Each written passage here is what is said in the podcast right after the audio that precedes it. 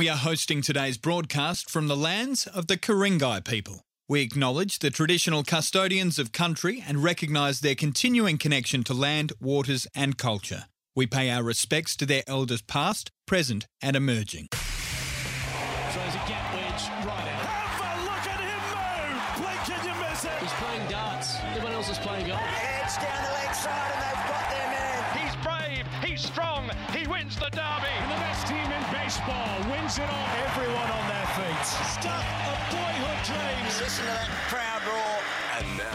Overnight scores, expert comment, and controversy on the Big Sports Breakfast Weekend. And good morning, everyone. I'm Ray Thomas, and welcome to the Big Sports Breakfast Weekend. Just four sleeps to go until the NRL season kicks off. Parramatta versus Storm Thursday night at CommBank. Can't wait for this. Good morning, Dino. Another footy season finally upon us. The the third test will start on Wednesday. Um, not sure if I'm looking forward to that. Re Australia and India, given we're getting absolutely hammered over there, but can't wait for the footy Thursday night. Good morning, Dino. Yeah, good morning, Ray. Good morning, everybody. Yeah, I know. Gee, it's come round quick, hasn't it, Ray? Hmm. Para versus Melbourne. You'd think out there at CommBank there'll be 30,000 squeezed into that amazing stadium, and it's going to be a, a wonderful night to kick off the season. But, as you say, Ray, Wednesday, I'm starting to dread every test over there in hmm. India at the moment because things are unravelling daily. Yeah, gee, that summer we had, gee, wasn't that a bit of a false dawn now, given that South Africa and the West Indies just didn't measure up? We are struggling over there, and of course, the news came out in the last few days that Pat Cummins, the skipper, has had to come home, and that's really sad news, re um, his family situation with his mother, and he won't be back for the third test. So I doubt he'll go back for the fourth test. Dino, of course, Josh Hazlewood's had to come home. That nagging Achilles problem, so he's just going to get himself ready now for the Ashes. And meanwhile, while as you said, it's unravelling for Australia, Bazball just goes from strength to strength. England are absolutely flying in New Zealand. Won the first test, right on top in the second. Um, Harry Brooks, another big 100. Joe Root, 153 not out. They had a 302 run stand. Um, New Zealand collapsing late yesterday. Uh, they're right on top at the moment. Bazball, Dino. Wow. Yeah, I saw that they declared it eight for four three five down there at the Basin Reserve in Wellington. Right, that's uh, four point nine nine and over. Incredible, Yet yeah. again, they are changing the face of cricket. I will say this, Ray. India has been an horrendous grind for the Australians, but one more win that guarantees us a place in the World Championship final, which I think is in June in England. Yep. We'll probably play India. We're like. How we're can like- we win a, a test over there, Dino? We can't. Well, we're likely to beat India at Lords. Do you know what I'm saying, right? Right now, in those conditions, we are on mm. our knees. I get that. But mm. you go to England, a fresh start, we get everyone fit again. Yeah, it's what I'm Yeah. trying to say. It's not all doom and I- I gloom. know it is at the moment, yeah. but we will bounce back. It's the Australian way. I just hope we can pick ourselves up, take something from these last two tests. Mm. I'd even take a couple of draws, and then go to England with a bit of renewed spirit, and then aim for that big championship final in June. I don't mind if we get beaten because India is so good, but long as there's some G and D about our our um you know our defence when we're batting, Dino, these batting collapses are woeful. Just show some guts and determination. Show the Aussie way, as you put it, and fight for your wicket and fight for your country and fight for your team. That's what's been lacking. In that second test, we were in the box seat, and effectively one session turned that whole test match around. And India just steamrolled us. They've got to try and get rid of these sessions when they lose six, seven, eight, nine wickets. Well, as we discussed last week, can we get rid of the sweeping and reverse sweeping Oh, for starters? That, that's a starting point. Mm. I spoke to Clarkey during the week, Michael Clarke, and he mm. said it's up to the batsman. I suggested that surely there's some support staff, the 150 of them that go away, that has said to these players, you know what, guys? It's a low, slow, turning pitch. Do not sweep. It's not hard, Ray. It's not hard. An under sevens coach would hmm. say that if you were playing on those pitches. I think they've been told to sweep. I think they've been told to Well, use who's the the reverse idiot sweep. telling them to Well, sweep? and, and as soon as you lose a couple of wickets, don't you put it away? It, it, that session when we lost nine wickets was horrendous because batsmen kept sweeping and reverse sweeping. What happened to the old fashioned get forward, smother the spin, bat pad close together? It's cricket 101, Dino. It's the 2020 influence which has Horrendous. crept in so heavily into Test cricket. Mm. 20 years ago, you wouldn't have been reverse Oh. sweeping a game of Test cricket. you would lose your test spot if you did You that. would lose your test mm. spot. As you say, Ray, straight bat, bat and pad together, old school techniques, mm. but they worked. Yep. And Get at the forward, moment, smother the spin. 2020 is bringing some wonderful entertainment to that form of cricket, mm. but is it heavily, I'm not going to say ruining, but is it heavily influencing Test cricket? It Yeah, is. it- absolutely. Bazball, you could say, is an extension of that. But what England are doing, they're playing with so much confidence and they're just overwhelming their opposition. A couple of things about just on that last point, you know, with that third test. Stark's back, Cameron Green is back. So that obviously we've lost Pat Cummins. That will help the balance of the team. Warner's come home. Head opens. I'm still not convinced of that. I prefer him bat at five. But anyway, it's a it's a better looking team with Green. Whenever Green's in that side, it improves the balance of the cricket side. So look, it's going to be. It, you're right. If we can get out of this with two draws, or I can't see us winning a Test match. Do you know? Can you?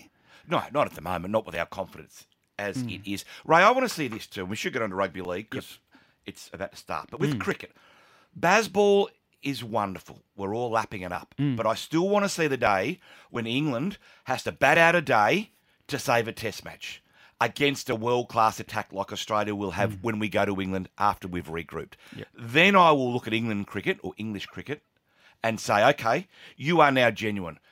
But at the moment, it's all very flashy, it's all very flamboyant, and it's working. Mm. But it does have the capacity to collapse spectacularly Yep. against a good attack. Let's see how they go at home. If they can beat the Aussies playing Bazball, I'll dip my lid to them. And to be fair, on that point, um, that was that 302 run partnership between Brook and Root. Apart from that, there was yeah, nothing. They they wickets fell pretty quickly, so it's a good point. But Joe Root's batting well. Dino, let's get to the footy because I can't wait for Thursday. I can't wait for the season to start. A bit later on, I'd love to get your top eight minor premiers, premiers, and Dally M winner. We'll get it off Zorb when he comes on, and also Buzz after nine o'clock. But I, I guess you know you, you've been there and done that so many times, but there's always that sense of anticipation about round one, the new season, and you still get the get the juices flowing for you, my friend. Yeah, absolutely, Ray. That's why we love our jobs, and that's Mm. why we love coming in here. We love to talk about the sport that we love, and we love uh, passionately. Look, I, I can't find an obvious winner this year, Ray. I'll give you my top eight and premiers later on, Mm. but there's a lot of good teams in a cluster in that middle class. I think there's probably the the, the, the bunnies, the Panthers, the Roosters. You know, in that top echelon, Mm. and then after that, there's a cluster of clubs who can win. There's always a club that comes from the outside, Ray, swoops Yep. and does damage. Who will that be? I guess that's la- the question. I guess last season we could say it was the Cowboys. Cowboys. yeah. Um, the Cowboys and Sharks, I reckon potentially will be very hard to beat this year. We'll get to that later. Quick one on the Sharks. News broke yesterday at Nicho Hynes, uh, who's an absolute gun. We know that the reigning Dally M medal winner has a calf injury. Any update there for Sharks fans, Dino? Yeah, I made a quick call last night, Ray. Look, at the moment, it's a minor calf injury. Uh, they still think he's a chance of round one, but minor calves uh, can result Mm. in an absence of one to three weeks. So, look, Would you risk him? Would you risk him? Lingering symptoms. I wouldn't risk him. Yeah. Look, if it's one to three, I'd say take a day off. Yeah. Rest up, come back for round two, ready to go. He's too vital, but it's not ideal. But at the same time, Ray, it's not long term, as was initially feared. Yeah, Sharks take on the Rabbits on Saturday night. That's a huge game. Angus Crichton, some um, sad news during the week in relation to him, but he's getting the help he needs, Dino. Yeah, he certainly is. He's a really nice bloke, Angus Crichton. There's a lot of players you Speaks interview. really well, doesn't he? He Speaks does. really well. There's a lot of players you interview that are you know a bit rude or they don't want to be involved. But Angus has always been polite. He's well spoken. Yep. He, he- he's kind to the media. And look, he's going through some issues. His father says he's been diagnosed with uh, a bipolar disorder.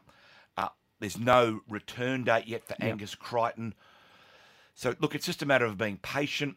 Hopefully, Angus gets the care, the love, and the treatment that he needs, mm. and he'll be back. I'm sure he will be, Ray. It's a tough time, but his father did confirm during the week that he is quote unquote under the appropriate professional support and treatment. Yeah, we wish So him good luck to yeah, Angus we- Crichton. We, wish him well. Hope he's back on the footy field very, very soon. Do you know is that Dragons Mudgy drama storm in a teacup? I wrote a comment piece during the week, right? Look, it's a genuine news story. Absolutely. I'm not saying blokes, it's not. Yeah, two blokes did what they shouldn't have done. Mm. Out till 6 a.m. drinking and then causing a kerfuffle. Mm. But there were no punches thrown. There was nothing physical. Uh, I wrote during the week, let's all take a deep breath here, okay? Let's not pin him to the cross, so to speak. Yes, it wasn't a good look, but let's get our blood pressure down. Uh, you know, it wasn't a good look. We're talking about Zane Musgrove and Mikaele Ravalawa, uh, buffhead behaviour, I think St George Illawarra will look at sanctioning them. Hmm. They'll discipline hmm. them, but they won't suspend them. I hope they Move don't on, buckle yeah. St George under the pressure No. from that rotten PC mob who want to be outraged at everything. Let's just calm down, suspend them. yeah. You know what I'd do, Ray? I'd haul them in. I'd say, listen, boys, don't be buffheads. Pull your head in and go and give 5000 each to your local charity. Something like that, yeah, and then move on.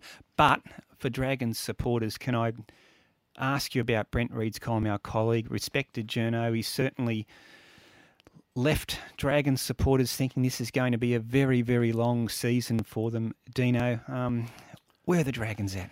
Oh, that's a good question, Ray. Look, I'd love to see St George Illawarra back in the top eight, but I, I can't see it at the moment. Look, Anthony Griffin's under pressure. He knows that. I mean, it's imperative they start well for Anthony Griffin's future. If they're naught from three or four, yeah, he's in trouble. He knows that. Hook's not silly. He's a good man mm. and he's a good coach. But is it working at the moment? Probably not. But just sacking the coach, Ray, it doesn't always fix the problem. no. It's an easy solution. It's good for the board in the eyes of the fans that they're doing something. But it's a big payout. Then you've got to pay someone else to come in. It's not always the answer. Mm. Maybe it's the players who have got to start to take a bit more responsibility and to follow Ben Hunt, the tenacious little halfback that they've got, a little bit more. Yeah, whenever Ben Ben Hunt's on the football He's field, a fighter, Ray. Yeah, St George He's a got fighter. a chance. Yeah, so But there's others in that Dragon side I don't see a lot of fight out of. Yeah, yeah, yeah. Hook can turn them around because Hook defensively is a good coach, so hopefully he can find it. I was watching the Fox um, League preview, and uh, Cooper Cronk raised some good points about St George's defence in and around the ruck, and against South and the Charity Shield, they were exposed. You know, and I know it's Charity Shield's, you know, a, a trial match essentially, but their defence in and around the ruck um, is a concern. They just don't cover those those small gaps quickly enough, and all of a sudden they open up like a tin of sardines, don't they? Well, you wonder when St George Illawarra's last real good season was, Ray, and we're looking at you know, Hmm. it's a fair while now. They're not one of those sides that's up the top, down the bottom. They haven't been up the top for a Yeah. long time. Yeah. Is it a culture problem? Is it a grassroots problem?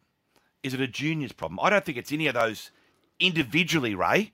I think it's a combination. Yep. Ray, let's get on to some racing. Surround Stakes yesterday. Gee, it was a big four-way go, wasn't it? It- Sunshine and Paradise prevailed, uh, in Paris, I should say, uh, prevailed through the middle. Yeah, um, Group One racing back at Randwick, Dino, it was terrific. And you're right, that was a great four horse finish for the Surround Stakes. Sunshine in Paris for Annabel Neasham. Her stable's going great guns at the moment, just edging out Ruthless Dame. The two favourites, In Secret and Zougotcha. I think if if you're in their, their camp, you can make excuses for both, but less than a half length covered them. And that set it up then for the Chipping Norton Stakes. And uh, I wrote a piece during the week, Dino, um, for the Day Telegraph that, in my eyes, Anamoe was the champion, but everyone's entitled to their opinion, and some doubted he'd done enough. Well, if you're at Randwick yesterday, and or if you've seen the replay of his win in the Chipping Norton, I think it ended the debate. He was simply outstanding, Dino. You know more about racing than I will ever know, Ray. But why is there a debate as to whether Anamoe is a champion? Uh, you know what I think it is, Dino? I think we've been so spoiled by the likes of Winks and Black Caviar who just kept putting picket fences together. We're sort of unfairly measuring horses against those two. In the last decade, they were freakish champions, but they're. I, I liked what Daniel O'Sullivan. I spoke to him during the week, and he said Anamoe has to keep winning this autumn, get the champion tag, and he's certainly entitled to his opinion. He's a, a rating analyst and one of the best in the in the nation. But he did raise a very good point. He said that the problem with having a great horse like a Winks and a Black Caviar, they are all time greats. So we're comparing these current champions with these all-time greats. It's unfair. So he said maybe have two tiers. Have the all-time greats and they are few and far between, then have your champions. And what Anamoe has done this season, and indeed throughout his career, I think he deserves to be called a champion now. But everyone's got their opinion, Dino, and that's what makes it such, such a fascinating. That's what makes sport so fascinating. Ray, you've covered racing for 35, 40 mm. odd years. You know everything about racing. What, in your opinion, is the criteria to be a champion? Yeah. I- think longevity plays a huge role. Some horses don't get an opportunity to have long careers. So, what they have to do in their short careers, usually they're colts, um, is to just be spectacular winners and thrash their opposition. But other horses who come from behind in fields don't get that chance to win by big margins. So, that the the goalpost moves straight away for certain. Like a Chautauqua, I thought was a champion, but he never, never won by big margins. He was always coming from last. Anamoe has won Group Ones at two, three, and now as a four-year-old. Godolphin could have retired him last year, and had a very valuable, appealing stallion prospect at stud. They've given him another season, and they've been rewarded from. He's now had um, what is it? Seven start, eight starts this season, seven starts this season. Get it right for six wins um, four, five of those at Group One level. So it, it- he's been phenomenal. He'll go to the Ranvet most likely. We'll talk to James Cummings a little later on the show. He'll go to the Ranvet most likely next on Golden Slipper Day, then the Queen Elizabeth most likely, and then on to, to Royal Ascot. But in terms of longevity and the fact that he has been at the top level since he started his career and he's won at the top level each season, he ticks the, the main box for me in terms of the criteria for champion. Ray, what else took your eye in Sydney and run us through the Blue Diamond in Melbourne? Yeah, a couple of important Golden Slipper lead ups in Sydney yesterday, Dino, and Godolphins had a terrific run with their two year olds. Corniche came up from Melbourne and uh, he was just too professional for his rival. Shinzo was on the fence, didn't get a lot of galloping room, but uh, he's definitely a horse to follow. But Corniche now secures his spot in the Golden Slipper field. Shinzo may have to run again in the Pago Pago and win that to get in. Lazargo, um, we saw Huey Bowman back in Sydney, Dino, and he was terrific on Lazargo, bringing Team Winks back together. Of course, Chris Waller trains at Philly, part owned by Debbie Kepitis, who was an owner of Winks, and Lazargo gets her spot into the Golden Sip with that win yesterday. A couple others, Dino, I thought um, in the uh, Guy Walter Stakes.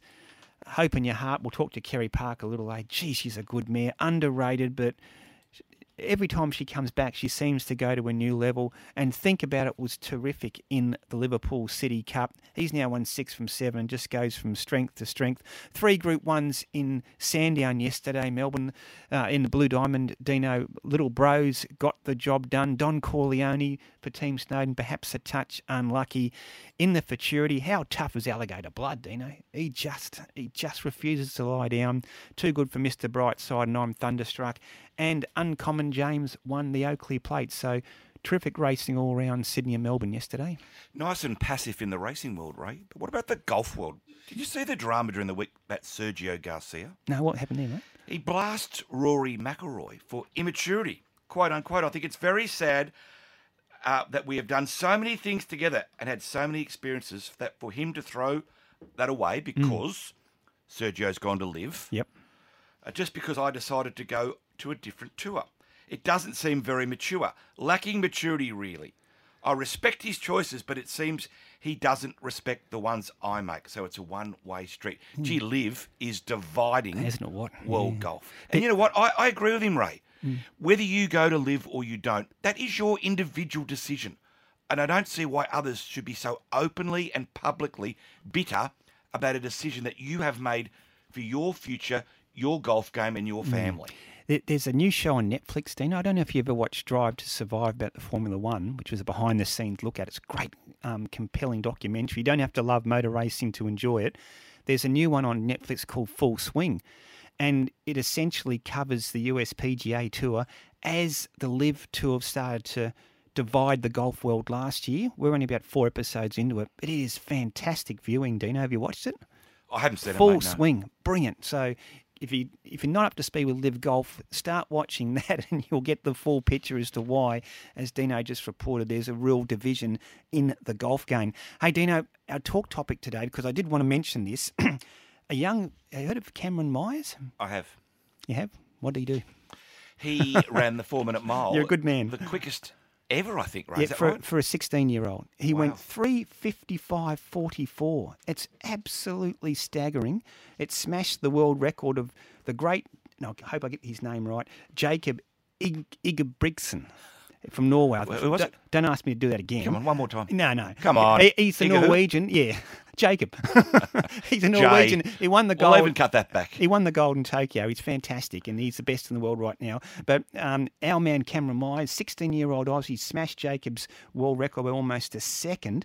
Wasn't that long ago, Dino, that Roger Bannister, 1954, was the first man to break the four-minute mile. Here's a young kid, 16 years of age, going 355.44, which brings us to our talk topic, my friend.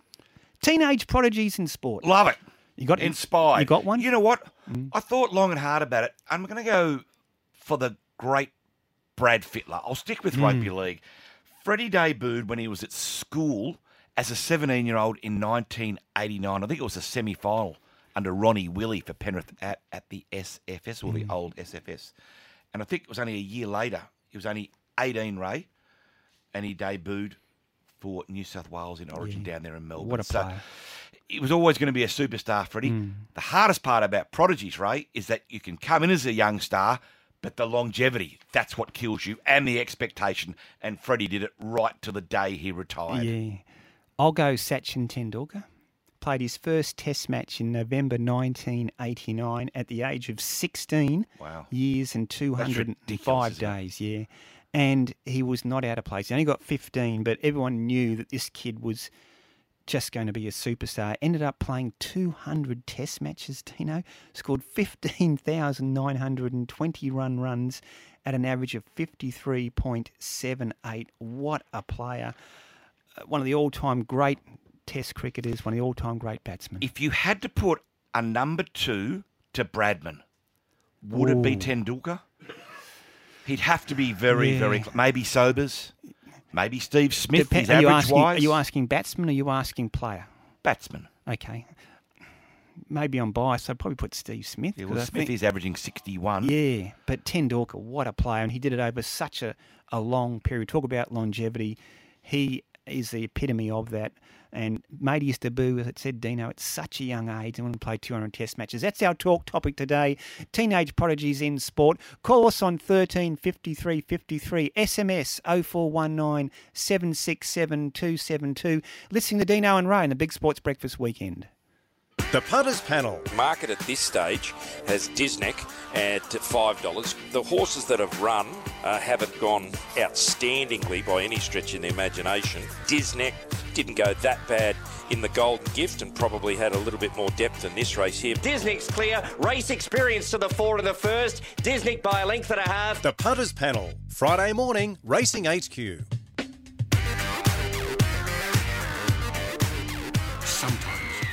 Is everything. That's forward! Sometimes footy, camping trips, hitting the beach, and getting your hair done is everything. Just a mullet, thanks. So, whenever footy is everything, get the footy you want with Kayo. Whenever sport is everything. It's Cheval Grand. Cheval Grand goes on and wins the Japan Cup. The only place to catch the very best equine superstars from around the globe, first time, every time, is right here. Live and exclusive across the Sky Racing Network.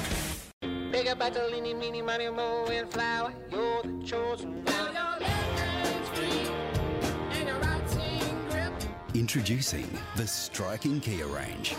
Crafted with sleek and distinctive cues.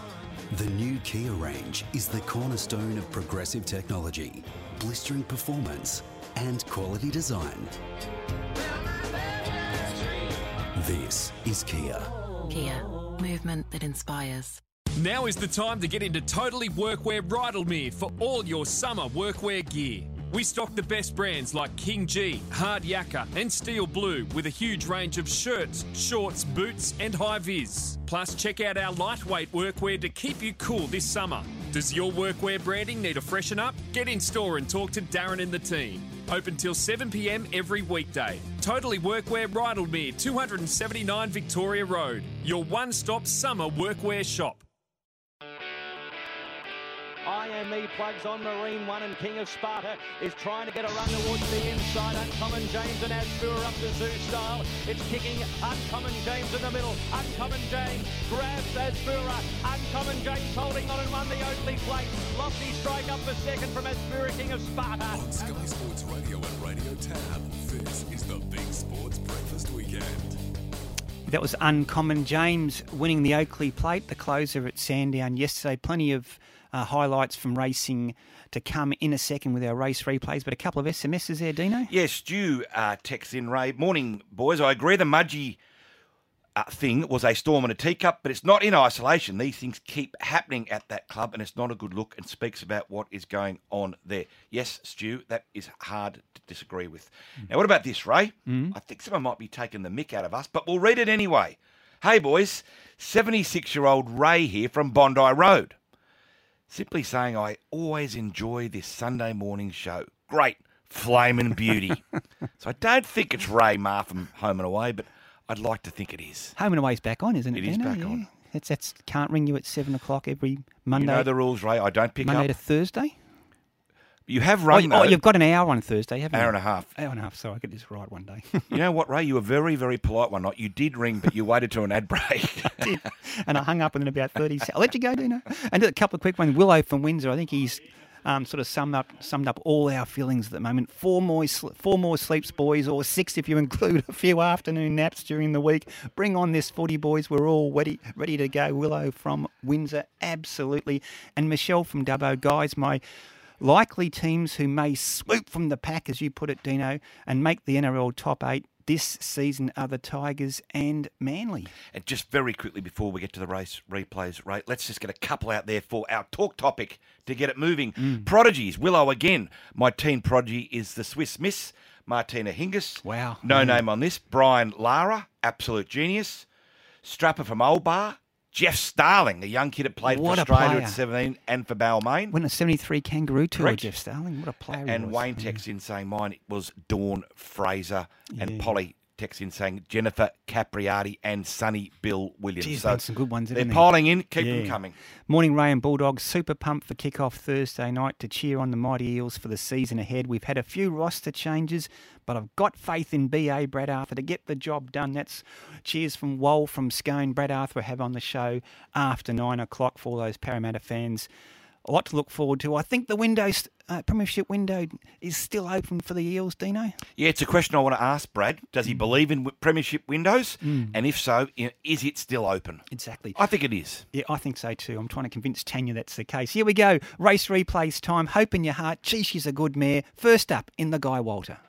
Mirror Vision in front by a half two. Norwegian Bliss the outside, and she's sticking tough. Followed by Larkspur Run, more profits. Dynasty down the outside. Mirror Vision is the leader. 250 up, but Norwegian Bliss just about on terms together with Larkspur Run and Hope in Your Heart angling into the clear. Larkspur Run takes the lead. Hope in Your Heart descends though, clear from more profits. Hope in Your Heart goes on with the guy, Walter. Hope in Your Heart too strong. Won it by three quarters to Larkspur Run. I think Mustang Valley may have got third, just in. Yeah, Yearning might have been a bit unlucky there too, Dino, but all honours to Hope in Your Heart. The Sweet Embrace Stakes, the Winks connection was back. Lazargo races her way into the Golden Slipper. Summer Loving swings in front by length to the favourite Skirt the Law, followed by Facile, Blanc de Blanc, Empress of Wonder running on together with down the outside is Lazargo with a good run. Skirt the Law moved up, Blanc de Blanc's getting a gap between them. Here's a great finish. Blanc de Blanc moved up, Facile the inside, Lazargo the outside.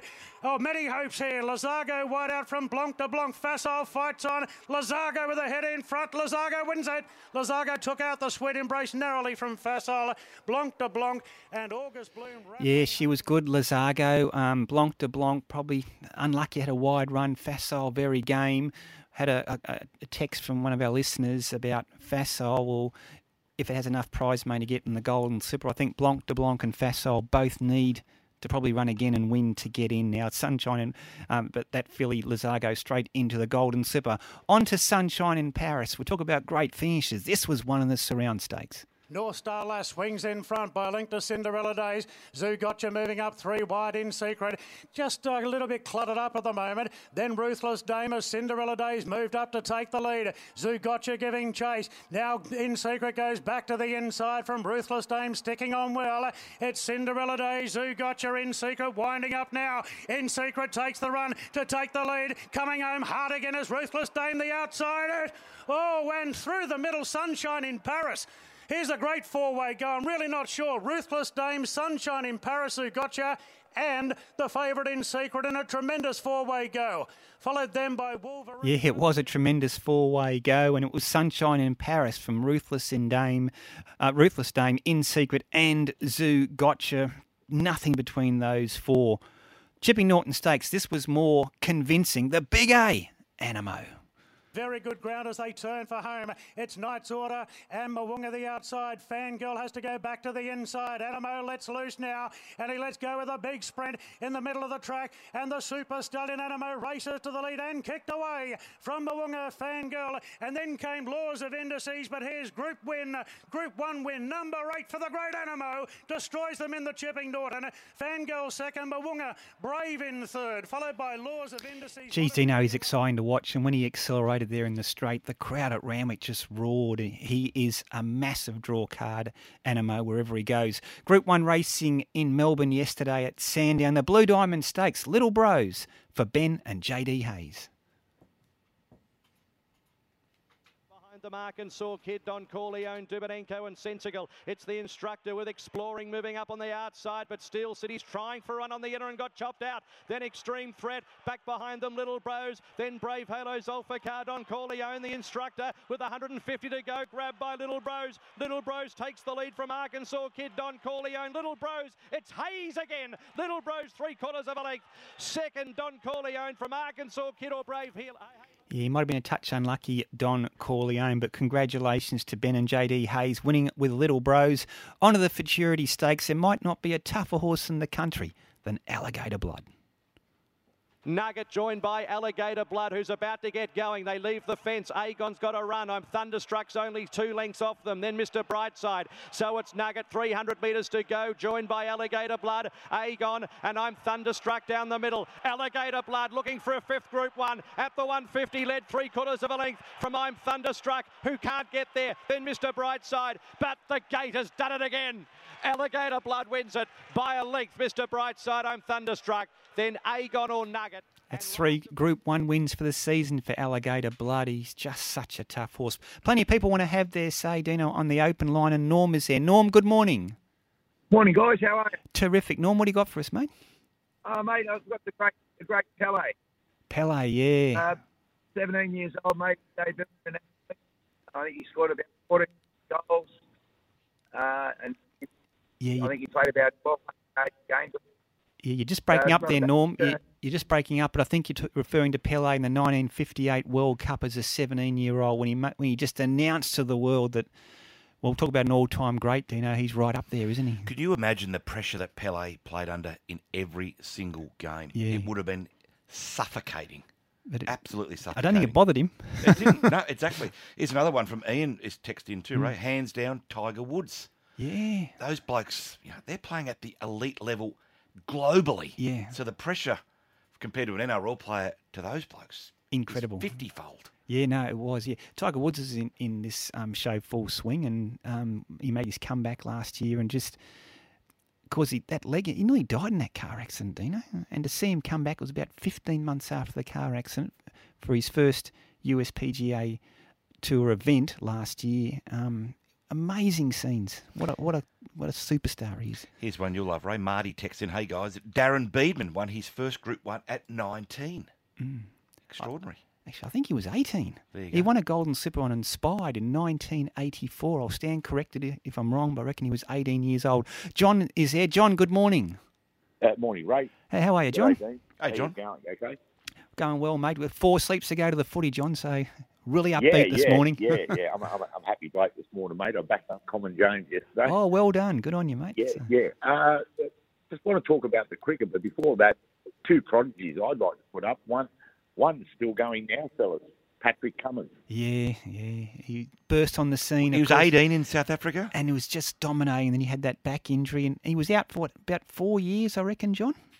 Six years, and he was Six years. 17. Gee, robbed him of his probably 17, some of his John? best years. But what a bowler! What a bowler! Yeah, yeah, Mm. yeah. And, and just quickly, Malcolm Johnson, I, I think, was the first apprentice to win the Sydney Premiership, wasn't he? He, he wasn't the first, but he was the first. Um, he, he wrote a he, he first to make the rule change. I'll put it that down. I'll, I'll say that to you, John. That's um, right. He did write 107 winners as an apprentice one season. He was so dominant they changed the rules. So Miracle Mal is a great mate. He still says they've changed the rules for Bradman, for Walter Lindrum, Phar Lap, and Miracle Mel Johnson. So he puts himself in pretty elite company, John. yeah, yeah, for sure. just on the just on the Bazball, fellas. Um, been watching England very closely. Obviously, we're night of the Ashes. I, I think we're talking about the coach probably a little bit over the top. I think it's more Ben Stokes Agree. that, yeah. that's put this influence in England, where they have this ability to change gears. If you watch that test that's going on in New Zealand at the moment, they were three for 21. And Joe Root came out and played normal cricket Yeah. till they got into a situation where they can attack it. Boy, we, we've got our hands full going trying to beat them this, this year, Agree. fellas, because Agree. you've still got Johnny Bairstow and Jofra Archer to add to that Mm. team. It's funny, John. I- look at it this way: Bazball is working at the moment with that new style of cricket, which we discussed a few moments ago, Yep. Ray, about the T20 influence. But when it goes horribly wrong, it goes horribly wrong, and Bazball could. Mm. There's no doubt that you know, it's not infallible, Ray. And if it goes wrong, you watch the English press turn on them. it will happen for sure. Mm. Pola from Balgala texts in, Ray, saying, Hi, guys, can you please explain what Bazball means? Bazball means, Pola, the style that England cricket is playing under their new coach, Brendon McCullum. Whose nickname is? Whose nickname is Baz. So it's the style that he's brought in mm. with Ben Stokes. They seem to complement each other nicely. They have the same ideals, the same theories. It's a very, very attacking style. Great for the game, and we love it, but it still could crash and burn at any moment, in mm. my eyes. What about Jimmy Anderson and Stuart Broad? They've turned back the clock in this New Zealand tour. Both are going great, and they'll be there for the Ashes later this year. We better take a quick break, Dino. Listening to Dino and Ray in the Big Sports Breakfast weekend.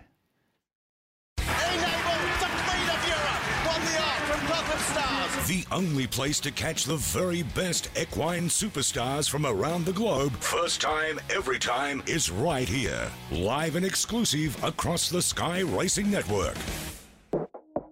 There's a new place to get it all on tap, and it's in your pocket. The Tab app has live racing, touchdowns, downtowns, the beautiful game, Australia's biggest game, our other biggest game. A bit of this, this, oh, come on, ref. And this. For racing and sport on tap, download the Tab app. Gamble responsibly. Gamblers Help 1 800 858 858. If you want to experience the best racing action in the heart of Australia, Alice Springs Thoroughbreds is your number one destination. Get your team together and head to Pioneer Park for the very best that the Red Centre has to offer. Territory Racing, be part of it.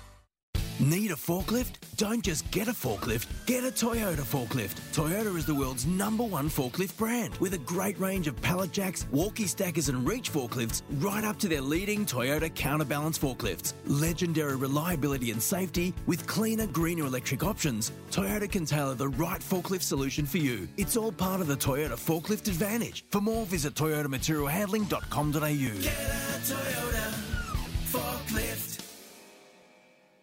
Don't miss the 2023 Wellington Boot Carnival, featuring two sensational days of racing. Friday, March 24, it's the grueling Iron Horse. Then Sunday, March 26, the best country horses battle it out in the Wellington Cup for a place in the big dance. Plus, all the colour and excitement of the $200,000 Wellington Boot, with plenty of food to go options, plus fashions on the field. Tickets at 123 Ticks or at the gate. Visit wellingtonraceclub.com. Wellington Boot, the place to be. It's Coyte to Mashangwi. And she hits it hard. It's up to mid off. It's a single and it won't be enough. The Tigers have won it. They've gone back to back. Can you believe that? They have gone back to back in the most dramatic circumstances. Look at the scenes out in the centre. They have pulled that out of the fire, and I just do not know what happened to the Scorpions. On Sky Sports Radio and Radio Tab, this is the Big Sports Breakfast Weekend. Yeah, welcome back to the show. That was Tasmania winning the WNCL one day final last night. They scored 264 in their 50 overs. South Australia under the DLS had only 47 overs. I think they needed six off the final over, Dino. And Sarah Coyte took four wickets, and Tasmania won by one run. It was extraordinary stuff. A lot of texts coming in about our teenage prodigies, right? Pete from Bow Desert. Morning, boys. What about Tim Brasher? I think he was playing Yeah, at, well, he was still at school. Yeah. Uh, another one here, no name. Ricky Ponting debuted for Tasmania at 17. Yeah. But I like this one from our mate Rod down there at Nowra. Adam Ritson, 16, when he debuted for the Sharks. He was a gun, Adam Ritson. He was the next Arthur Beetson, they were calling He him at was going to be a they? superstar. Yeah. From memory, and I could be corrected here, got whacked high by Johnny Lomax one day.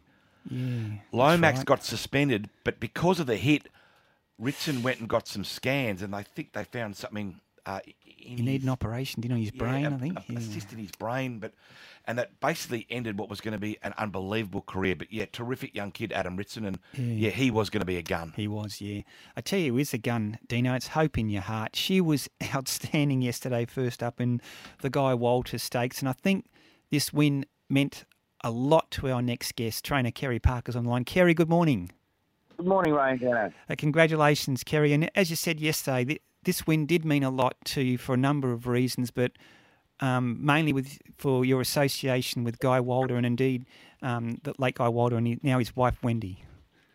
Oh, exactly. You know, um, it, it, he's someone you always looked up to was Guy, you know, champion trainer and a champion bloke. Mm. Exactly. And you now train a horse for Wendy too.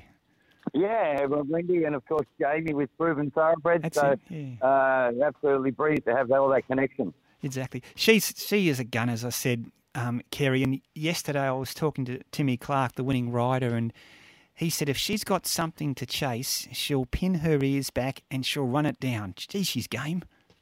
Yeah, she, she's very tough. Um, you know, she, when you go to the races there yesterday, they actually ran the quickest last 600. So uh, a good determined effort, that's for sure.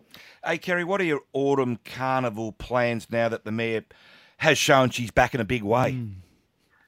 Yeah, well, I needed to, to do that because I had, uh, you know, we're sort of looking at those Group Ones where she'll go to the Coolmore next start and uh, most likely three weeks into the Doncaster after that. Yeah, she's such a good mare, Kerry, and she handles wet or dry tracks too. Um, probably doesn't want it too wet, but it looks like we might have a touch wood, Kerry, a run of good weather now, and it, she showed yesterday she's going to be competitive in anything she runs in.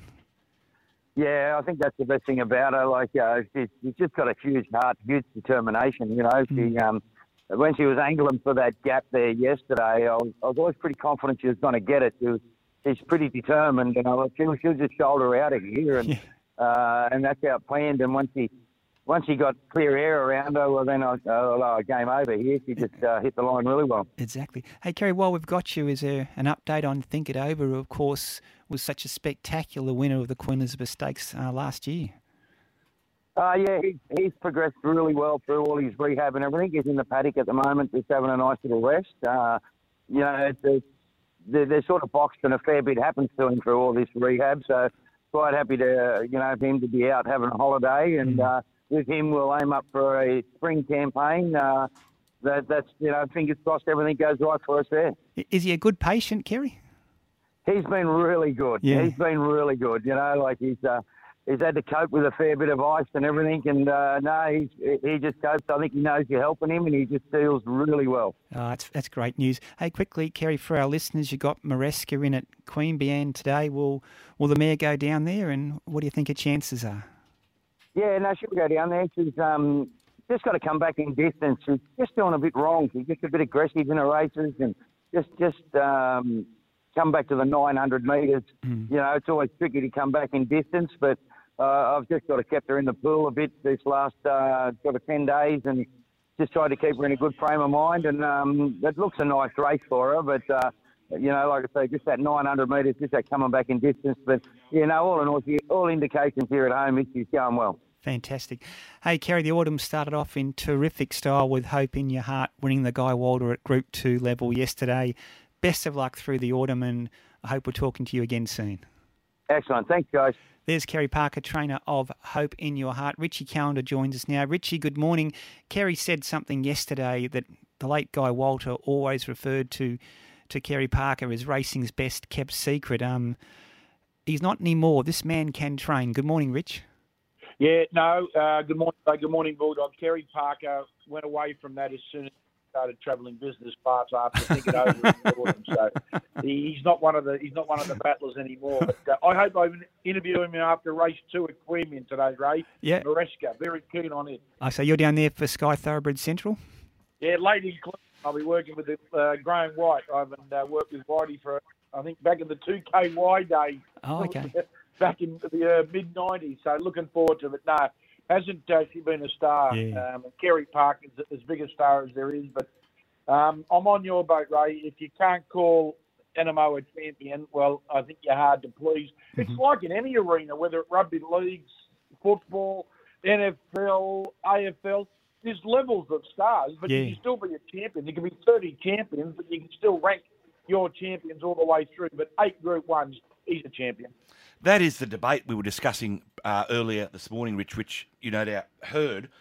Why do you believe Anamoe is a champion? Give us the, the, the reasons and, and the criteria in your eyes. Well, I think Ray hit the nail on the head earlier. Longevity um, and versatility, I think, is a, uh, a wonderful thing. Like, I think yesterday everyone said, "Oh, what an effort to come from where he is." I think that's where he's best suited. Mm. Written off the speed, written off the speed, and then he's got that brilliant turn of foot. But when it's a slowly run race, he's also got the ability to settle handy and then sprint. When you when they walk bulldog, the margins can't be big Yeah. because you're only going to run that little bit sectional. But when you're a champion, you still win, and that's what he was doing in the walking races. When he got speed on yesterday, crash bang wallop, he, he put them to the sword, put them to the sword very quickly. He was Uh, excited. he's, a, he's a champion, and Mm. uh, I think it's great that we're, we were able to see him in the years gone past. Particularly he's a stallion. We wouldn't have really seen a horse like him this season. Yeah, full marks to Godolphin for taking that gamble, Rich, and it certainly paid off. The horse has just gone from strength to strength this season. Fangirl was really good. Mo'unga was good. So was Laws of Indices. I thought Montefilia, what a comeback run from her, Rich.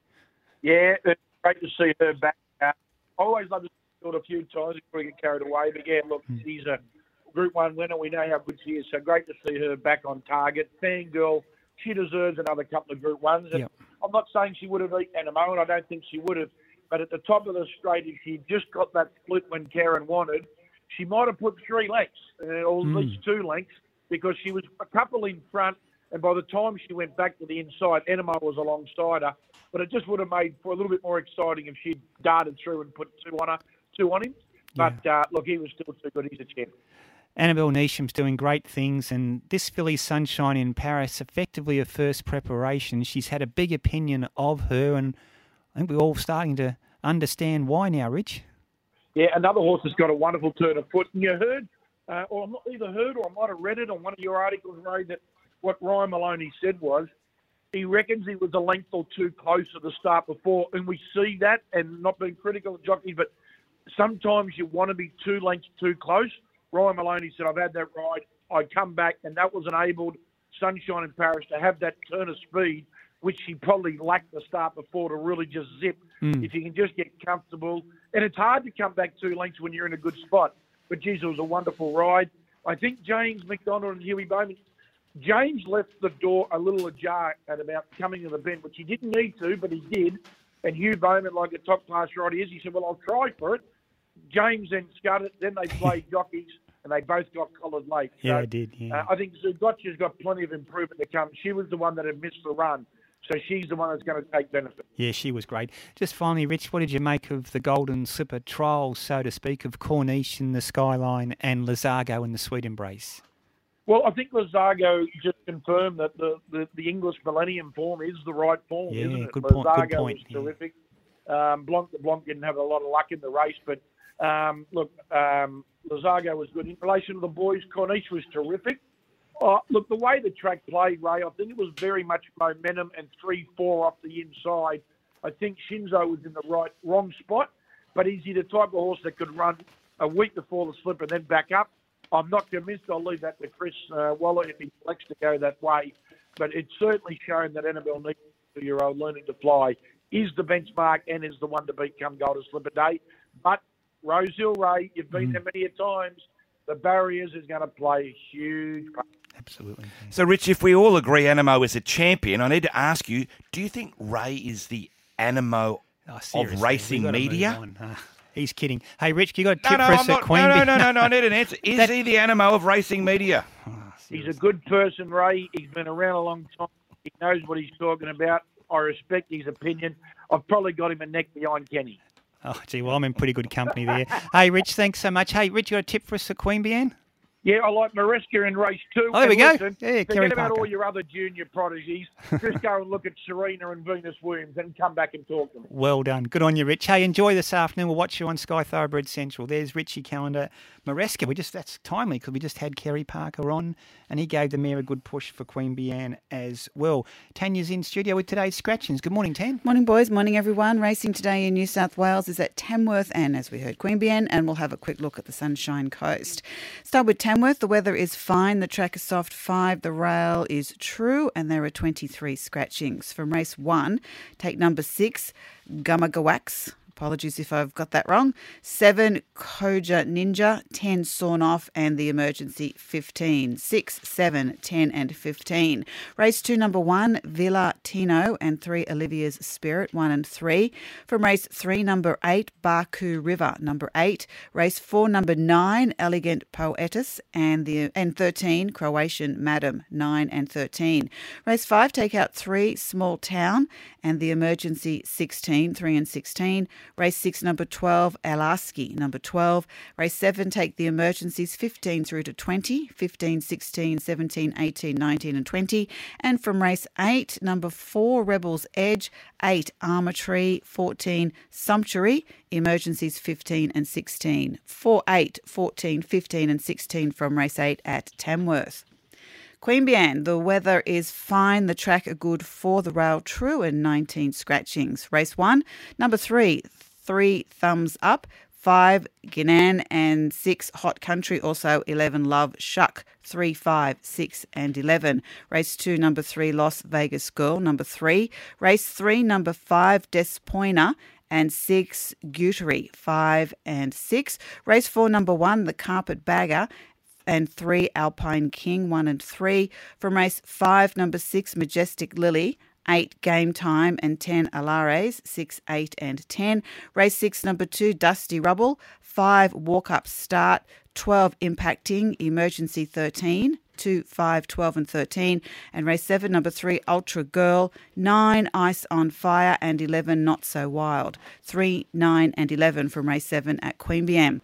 And the Sunshine Coast today, the weather is fine. The track is soft 6, the rail at 9 metres the entire course. Penetrometer 6.93. And so far as these are only updated, there are 27 scratchings. From race 1, take number 3. Number 3. Race 2, numbers 2, 5, 7, 8, 11. 2, 5, 7, 8, 11. From the third, take out 5 and 7, 5 and 7. Race 4, numbers 4, 6, 7, 8, 4, 6, 7, 8. Race 5, 1, 3, 10 and 13, 1, 3, 10 and 13. From race 6, take out numbers 9 and 11, 9 and 11. Race 7, 7 and 11, 7 and 11. And race 8, 1, 3, 11, 15, 16, 18, and 19. 1, 3, 11, 15, 16, 18, and 19 so far from race 8 at the Sunshine Coast. Thanks, Tan. Tips today um, in Tamworth, race four, number six, Snitsy, race six, number 11, Russian Standard, and in the Country Championships qualifier, race seven, I like number one, Akasawa. Greg Radley has made the trip up to Tamworth to cover the Country Championships qualifying day for Sky Thoroughbred Central. Queen Queanbeyan today, race two. Number two, No Statement. Into race six, number four, Red Redemption. Dino, miracles will happen. It's eight o'clock. We're right on time. Here's the news. Hello, I'm Sarah Warmby. A state memorial service will be held this afternoon to honour the life of Dame Olivia Newton John. The service is being held at Hamer Hall in Melbourne with free public tickets fully allocated. Entertainment reporter Peter Ford says it has taken some time for all the family to agree to how the memorial will be conducted. And obviously, more than six months down the track since Olivia passed, uh, there were delays in getting this right. Uh, it wasn't any delays from, from this end in terms of funding it or agreeing to do it. That was all ready to go. It was just a case of having all the key family members on board and all on the same page. The United Nations has been asked to investigate the conditions under which a US pilot is being held in an Australian prison. Nikki Elliott has the details. Former US fighter pilot Daniel Duggan was arrested in the New South Wales town of Orange in October at the request of American authorities. They accuse him of helping to train the Chinese military to fly jet fighters, but his lawyers say his treatment is inhuman and degrading. Mr. Duggan is being held in a 2 by 4 metre cell in Sydney's Silverwater prison, where authorities have reportedly failed to segregate him from convicted prisoners and denied him adequate facilities to prepare his legal defence. Nikki Elliott, Air News. More than 60% of people believe achieving the Australian dream of home ownership is unachievable for young people. It follows interest rates hitting a 10 year high with more rate rises expected this year. The data in The Age shows nearly three quarters of people aged 18 to 34 believe they'll never be able to own a home. The New South Wales Coalition is promising to reduce energy bills for residents of properties with embedded networks if re elected. Sean Bendley reports. It could save hundreds of dollars a year for those living in apartments, caravan parks, and retirement villages where residents are locked into contracts with a single provider. Energy Minister Matt Kean says IPART would first review prices before a cap is introduced at the end of the year. We know that there are 150,000 people covered by embedded networks across New South Wales. Currently, they miss out on important consumer protections. They don't get retail competition when choosing their electricity prices and gas prices. They are not eligible for rebates. Sean Bindley, Air News. G20 nation finance ministers have failed to agree on a joint closing statement at their meeting in India due to differences over the war in Ukraine. The BBC's Leila Nathoo reports. India has been determined to use its presidency of the G20 to champion the needs of developing nations. Prime Minister Modi urged delegates to focus on the most vulnerable citizens of the world, but the conversation became dominated by divisions over the war in Ukraine. India has remained neutral on the conflict, but the UK and US came came to the meeting to reaffirm their support for Ukraine, to strongly condemn Russia, and to push for economic sanctions. But Russian and Chinese delegations objected to any reference to the war being included in a final statement. And two cases of bird flu are being investigated in Cambodia, with the World Health Organization working to determine if it's the first case of human to human transmission. This is Air News. The bitter pay dispute between the NRL and the Players Association appears over. The Telegraph is reporting the code's first billion dollar collective bargaining agreement will be signed off before the new season begins on Thursday night. Patrick Dangerfield will lead Geelong's Premiership defence, named captain of the Cats for 2023. Tom Stewart will be his deputy after the pair were both vice captains last season. Melbourne City have continued their dominance on top of the A League men's ladder with a 3 2 win over Sydney FC, wins also to the Wanderers and Western United. In the EPL, Arsenal remain on top of the ladder after a 1 0 win over Leicester. Manchester City has thrashed Bournemouth 4 1. Meantime, pressure looms over Chelsea FC manager Graham Potter as his team has slumped to 10th on the English Premier League ladder. With that pressure, Potter has revealed that death threats have been aimed towards his family, saying fans have crossed the line. It's just uh, a throwaway line, I think. I, I, I, don't give it any more weight than that, but it's it's not pleasant. It's not pleasant for the family. You know, you accept the criticism, you accept. You know, if you lose a game, uh, I wouldn't be the first person in, in, in life where the line's been crossed. And organisers of the Sail Grand Prix have announced the next round of the event will go ahead in Christchurch on March 18. Boats and sails were damaged in a freak storm in Sydney last weekend. Australian Independent Radio News. This is Sky Sports Radio. Heard throughout New South Wales, including Casino, 87.6 FM, Murrurundi, 98.5 FM, Hillston, 87.6 FM, and Dubbo on 90.3 FM. There's a new place to get it all on tap, and it's in your pocket. The Tab app has live racing, touchdowns, downtowns, the beautiful game, Australia's biggest game, our other biggest game. A bit of this, this, oh, come on, ref. And this. For racing and sport on tap, download the Tab app. Gamble responsibly. Gamblers help 1 800 858 858. Sometimes footy is everything. Six again! Sometimes footy, band practice, trips to the zoo, and your nan's birthday is everything. Is it my birthday again? So whenever footy is everything, get the footy you want with Kayo. Whenever sport is everything. And here is a champion. Cracksman wins the champion in fantastic style. The only place to catch the very best equine superstars from around the globe, first time, every time, is right here. Live and exclusive across the Sky Racing Network. Sky Sports Radio, number one in racing.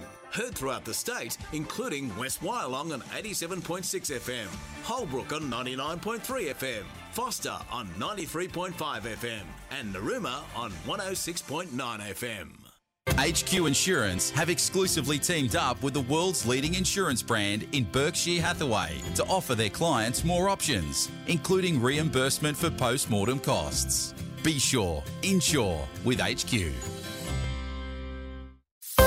On the Big Sports Breakfast, interstate weather.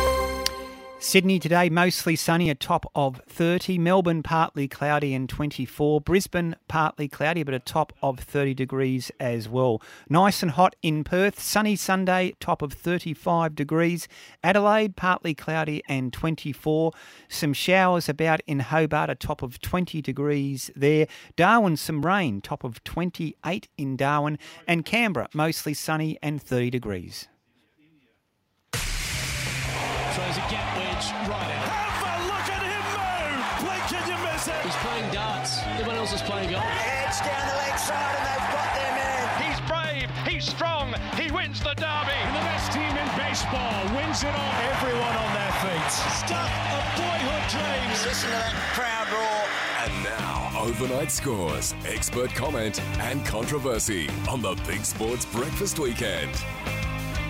And welcome back to the show with Dino and Ray. Second hour coming up. Peter Peters will join us shortly. A little later in this hour, Godolphin trainer James Cummings.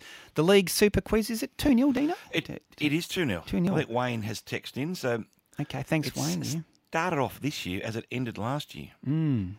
You know what that means, don't you? Means what?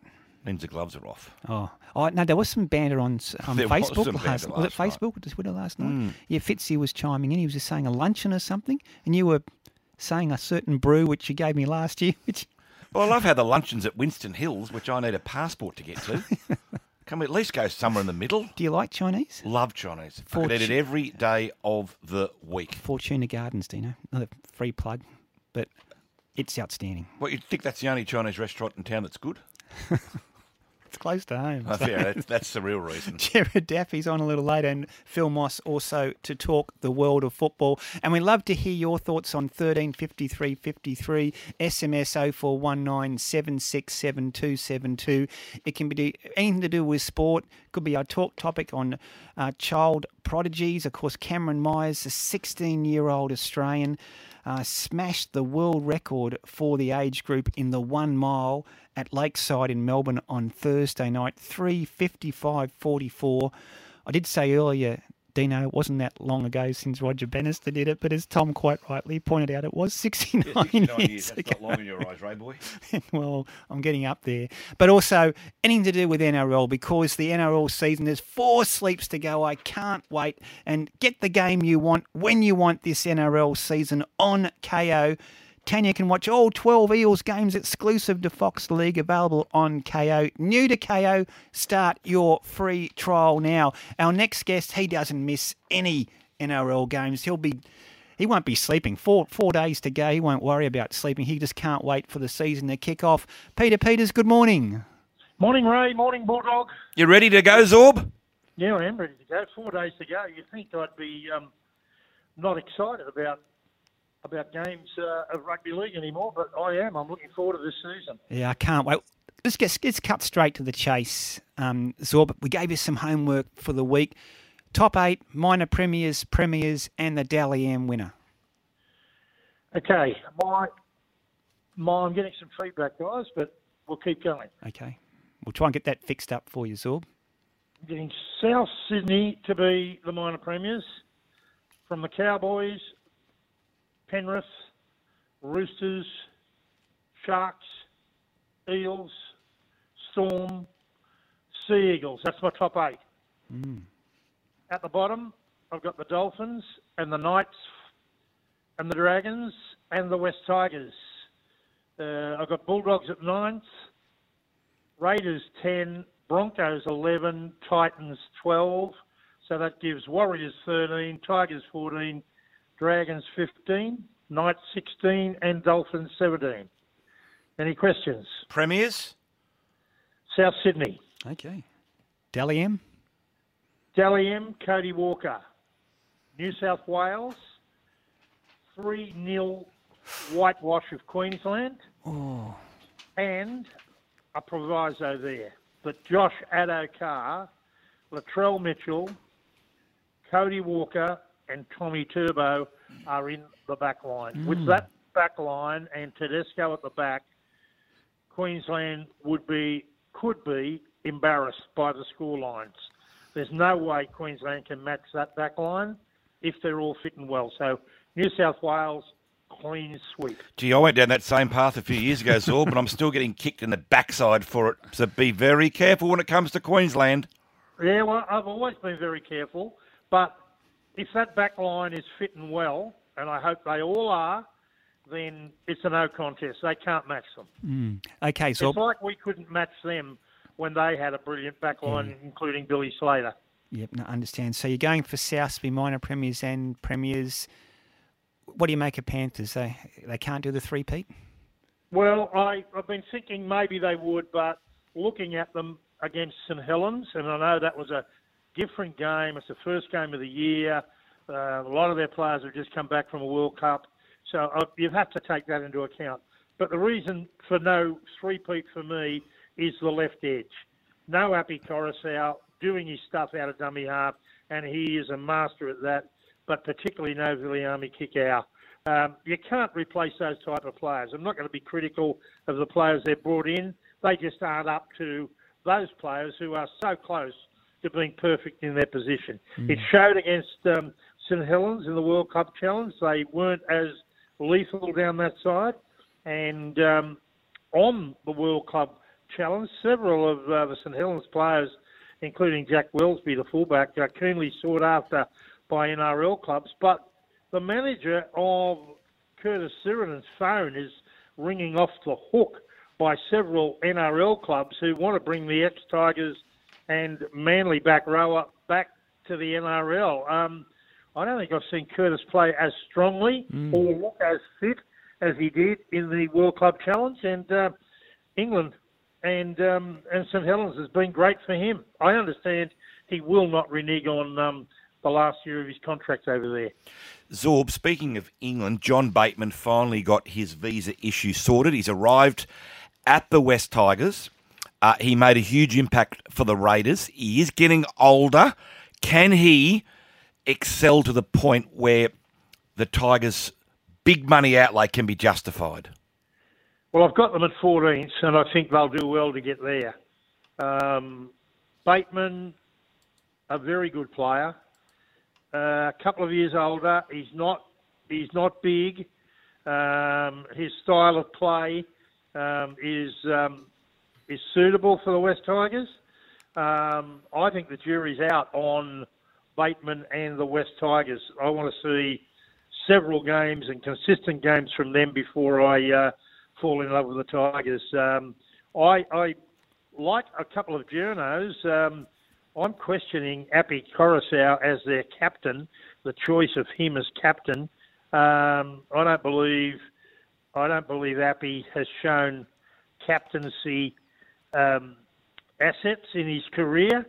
Um, certainly, his last few seasons with the New South Wales Blues puts a big question mark on that. There are a lot of things that a captain has to do other than be a very good player.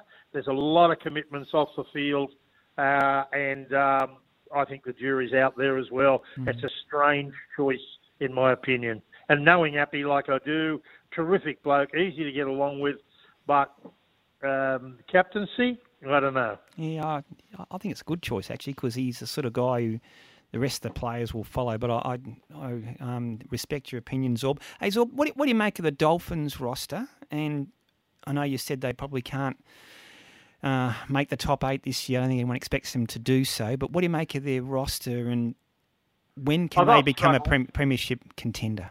They'll struggle, it's Mm. going to take a few years. Um, and I think that they're willing to do that, the Dolphins. Um, I don't think they've got the side they wanted first up, and I don't think there's much chance uh, of them escaping the bottom spot or maybe second or third bottom would be the absolute best they could do. Now, Wayne Bennett, the Broncos' legendary coach, is hitting his old club hard at the Dolphins in his role there as head coach first up. That's a superb signing this week for 2024 and star 23 year old centre Herbie Farnworth. Mm. He was a Broncos star last year, best player. Um, he's an English international now. He's getting better with each season, and his exit is a body blow to the Broncos. They can talk it up and say, "Oh, he'll give his best this year," and he'll do that. But it is it is a dagger to the heart of um, Kevin Walters and the Broncos. And Bennett won't stop his dismantling of the Broncos right now. He's he's, he's got his sights set on gun forward Thomas Flegler, and the drums are beating out of Brisbane uh, that he will sign for 2024 with um, an announcement expected soon. Okay. I think Wayne um, Wayne has taken his exit and sacking from his coaching role at the Broncos harder than his exterior um, suggests. And I think he's going to go for the jugular and um, don't expect him to stop. Zorb, if you've run your educated and astute eyes over round one and you're a punter looking for an upset, can you find one? Uh, yeah, I think I can. Um, look, I'm going to go through my selections Thursday. It's only four days to go. Parramatta and the Storm at CommBank, Parramatta at home. Another home game win to the Warriors against Newcastle at Sky Stadium in Wellington. Um, it's not a game in Auckland, it's in Wellington, and I think the Warriors are ready for Newcastle, who I think will struggle. They're a very small side when you see them compared to others, and uh, and I think they'll struggle all year. The Panthers, I think, will beat the Broncos at Bluebet on Friday night. Go Ray! Um, on Saturday, I think the Sea Eagles, much improved in the pre-season. Pre-season form is not usually anything to go by, but I like the vibe there at uh, at Brookie, and all eyes will be on Tommy G. And and I know um, what I said uh, oh, six weeks ago on this program was taken out of context in a lot of cases. I wish the kid well. It's great for the game, and I hope he gets through it with flying colours. Well, But- hang on, hang on, hang on. What do you mean it was taken out of context? Well, by a lot of people. They suggested that I was um, offering or wanting to offer Tommy to other clubs. I never said that. What did you say? I said that if the injuries kept continuing, and I meant that down the track, not just um, immediately, then he would have to look at an early retirement. That's Simple not like you to backtrack. It's not backtracking. It's just stating the truth.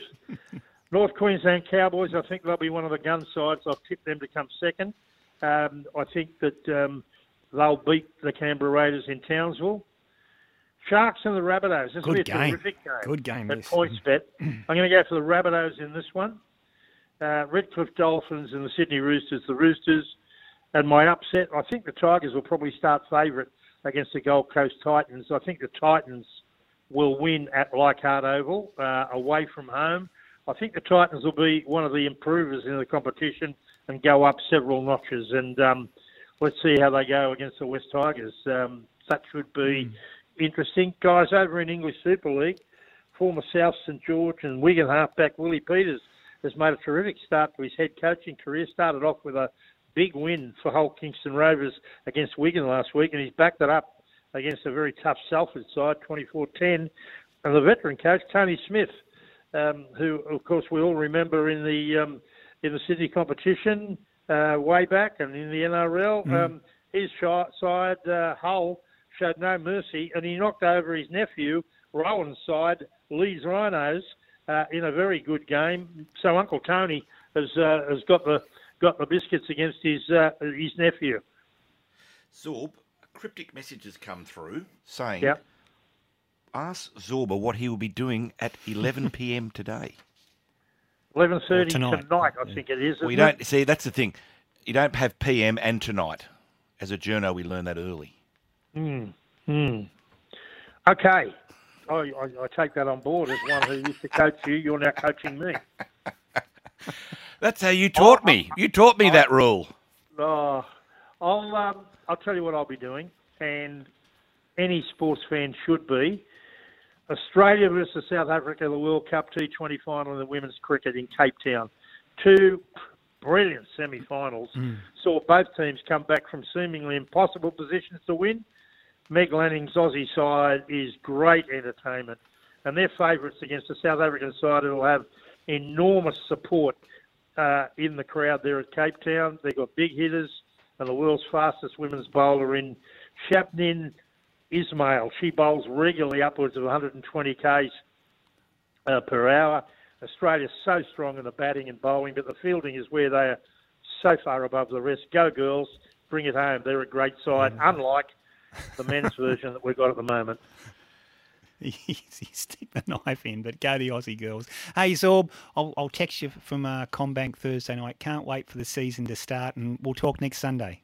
Okay, boys, and I want to get a record of your predictions, yours and Bulldogs, because um, I'll be relating to those during the year. I know I'll go well, but you two, well, I give got me a no. break. Mine aren't that far away from yours, Yeah, to be just fair. after nine o'clock. Hey, good on Of you, course Zorb. We'll talk, ne- talk Thanks, next Zorb. week. Just a couple of quick ones, Dino. Bulldog Bob says, Morning Ray and Dog, teenage superstars. Surely the great Shane Gould is in another grand final for the title. Of course, she won three golds at Munich 72 as a, seven, a 16-year-old, Dino, and held every world record from 100 metres to 1,500 metres in the freestyle. What a, an extraordinary swimmer she was. Unbelievable. Wayne texts in too. Penrith will not win the comp without Api Koroisau. So Hmm. there you go. He has made his point clear. And here's one for you, Ray. Mhm. Fortuna Court and Peacock Gardens, two great Chinese restaurants at Crow's Nest. That seems a bit Ah. more in the middle for me. Okay. Rather than Winston Hills. So have, made, have we made the call? Because Fitzy did uh, say we should go for a lunch rather than just cartons of beer. Are we going to decide once and for all what we're playing for this year? Yes. And it is? A Chinese meal. Done. Okay. Don't forget that. Winner gets to nominate the restaurant. That I like that one. Okay. Is No- that fair? No, that's Can be fair. no fairer. No, I reckon that's a fair call. A couple of people want to have their say. Even producer Steve gave the thumbs up for that one. Jeff's on the line. Uh, Jeff, good morning. Hello, Raymond. How Dino, are you, how Jeff? Thanks for waiting for us, mate. Thanks for waiting. What, what do you got for us, Jeff? Um, teenage prod- prodigies. Yeah. Jennifer Capriati. Mm. How old was she? Was, Was she she 14? 14? Yeah, well, same thing. But not so much that. The fact that she went AWOL for a little while there and came Mm, back and won a couple of majors. She did, yeah. She had um she had a troubled sort of teenage years, didn't she? Early twenties, but she got her life back on track. And you're right, Jeff came back and won a, a couple of majors. Ray, you mentioned something about that full swing. Um, You haven't watched the whole series, have you? No, only up to episode four. I think we've watched. Yeah, I won't say too much about it other than if if Rory, I mean, it shows and highlights how tough it is on the PGA Yeah. tour. But I will say this: if Rory McIlroy, it doesn't disclose what the PGA have given their high-profile players Mm. in terms of money because they've had to compete with LIV. And I'm not defending one over the other, but Yeah. if Rory McIlroy was in his fort, well, if Rory McIlroy, if Rory McIlroy Mm. was the same age as say Ian Poulter, I can just about guarantee you that he would have made the same decision. It's easy to sit back when you're winning, It's easy to sit back when you've got all these sponsors and um, making all this money. What about the middle tier players that are struggling? And this this series actually highlights everything. It's a good point, Jeff, because I think Ian Poulter said he, he'd won $33 million, which is fantastic in his career, but he's now 50 years old and he's not getting any better. And here he was a chance to earn a massive payday, Dino, more than he's ever earned his entire career. He's got a young son who's trying to eventually become a, a, a professional golfer. He's got a young family. It's a no-brainer. I can't believe Rory is being so petty and childish over this. If someone wants to change their career path, that's their decision. You might not agree with it, but you have to respect that. Yeah, I, Ray, I- if I you go res- and join yeah. another radio station tomorrow, Hmm. I'd be disappointed that you're leaving, but I'd say, Ray, if that's what you want to do and there's a bit more money there, that's fine. I, I am not going to bag you for that. I respect Rory's opinion. I think probably the personal attacks on the players might be probably where he's going a little bit astray. But it, th- this is creating huge division, Dino, and this Netflix show, Full Swing, is I've only just watched the start of it, but it's already unmasking what's happening behind the scenes. It's fascinating. Uh, I think we've got um, Des there on the line. Des, good morning. How you going, Ray? G'day, Bulldog. Hey, Des. What a what a great time of year. Four Oh. days away from the game. How good is it, Des? Can't wait. Oh, it's just magnificent. But this is just sticking to a rugby league theme. Um, a prodigy was Brandy Alexander. Yeah. I remember him getting interviewed at school when he was after he played a first grade game. He went to his school. So he started very young. Hey, hey, Um, Des, I, just on quickly, I, I probably said this story before, but I remember going out to watch because I like probably like you. I watched him in those schoolboy when he was playing for Fairfield Pats, and he was a superstar then. And back in when he first got graded, he started in the thirds, which I think was third grade or I don't think it was under 23s in those days. I think it was thirds, but I could be corrected uh, if I'm wrong. But he was doing things. He was passing the ball, and players weren't running into gaps where he was passing the ball, etc. And he was it wasn't getting booed, but people were getting dismayed. I remember my late father turned to me and he just said, "He's too good for these these players. He should be." He played reserve grade the following week. By round three, Tim Sheens had that young man in first grade. He never got dropped again. Correct. Mm. And um, Bulldog. I got you, Des. Yes. Yeah, good on you for picking Zorba up, but you should have gone on with it. he, he, what's he talking about? That it was misconstrued or taken out of context. he he wanted him he wanted him sold off. I heard his comments, and there's no doubt about it. And if you listen to Zorba, I I always respected you, and going back to your days with Hollywood, but um, I don't think that 99% people are against you. I think 100% heard what you said. Well, Des James just texted in before you go. Zorba's a jellyfish. he said Turbo was taking up too much of Manly's cap, kept getting injured, and that should Manly should consider getting rid of him because there's no value for money playing 10 games a season. Zorba has backtracked. Oh, jeez. He'll, he'll have your back next week. He'll get you a target on your back for next Sunday. We better take a quick break. Listen to Dino and Ray in the Big Sports Breakfast weekend.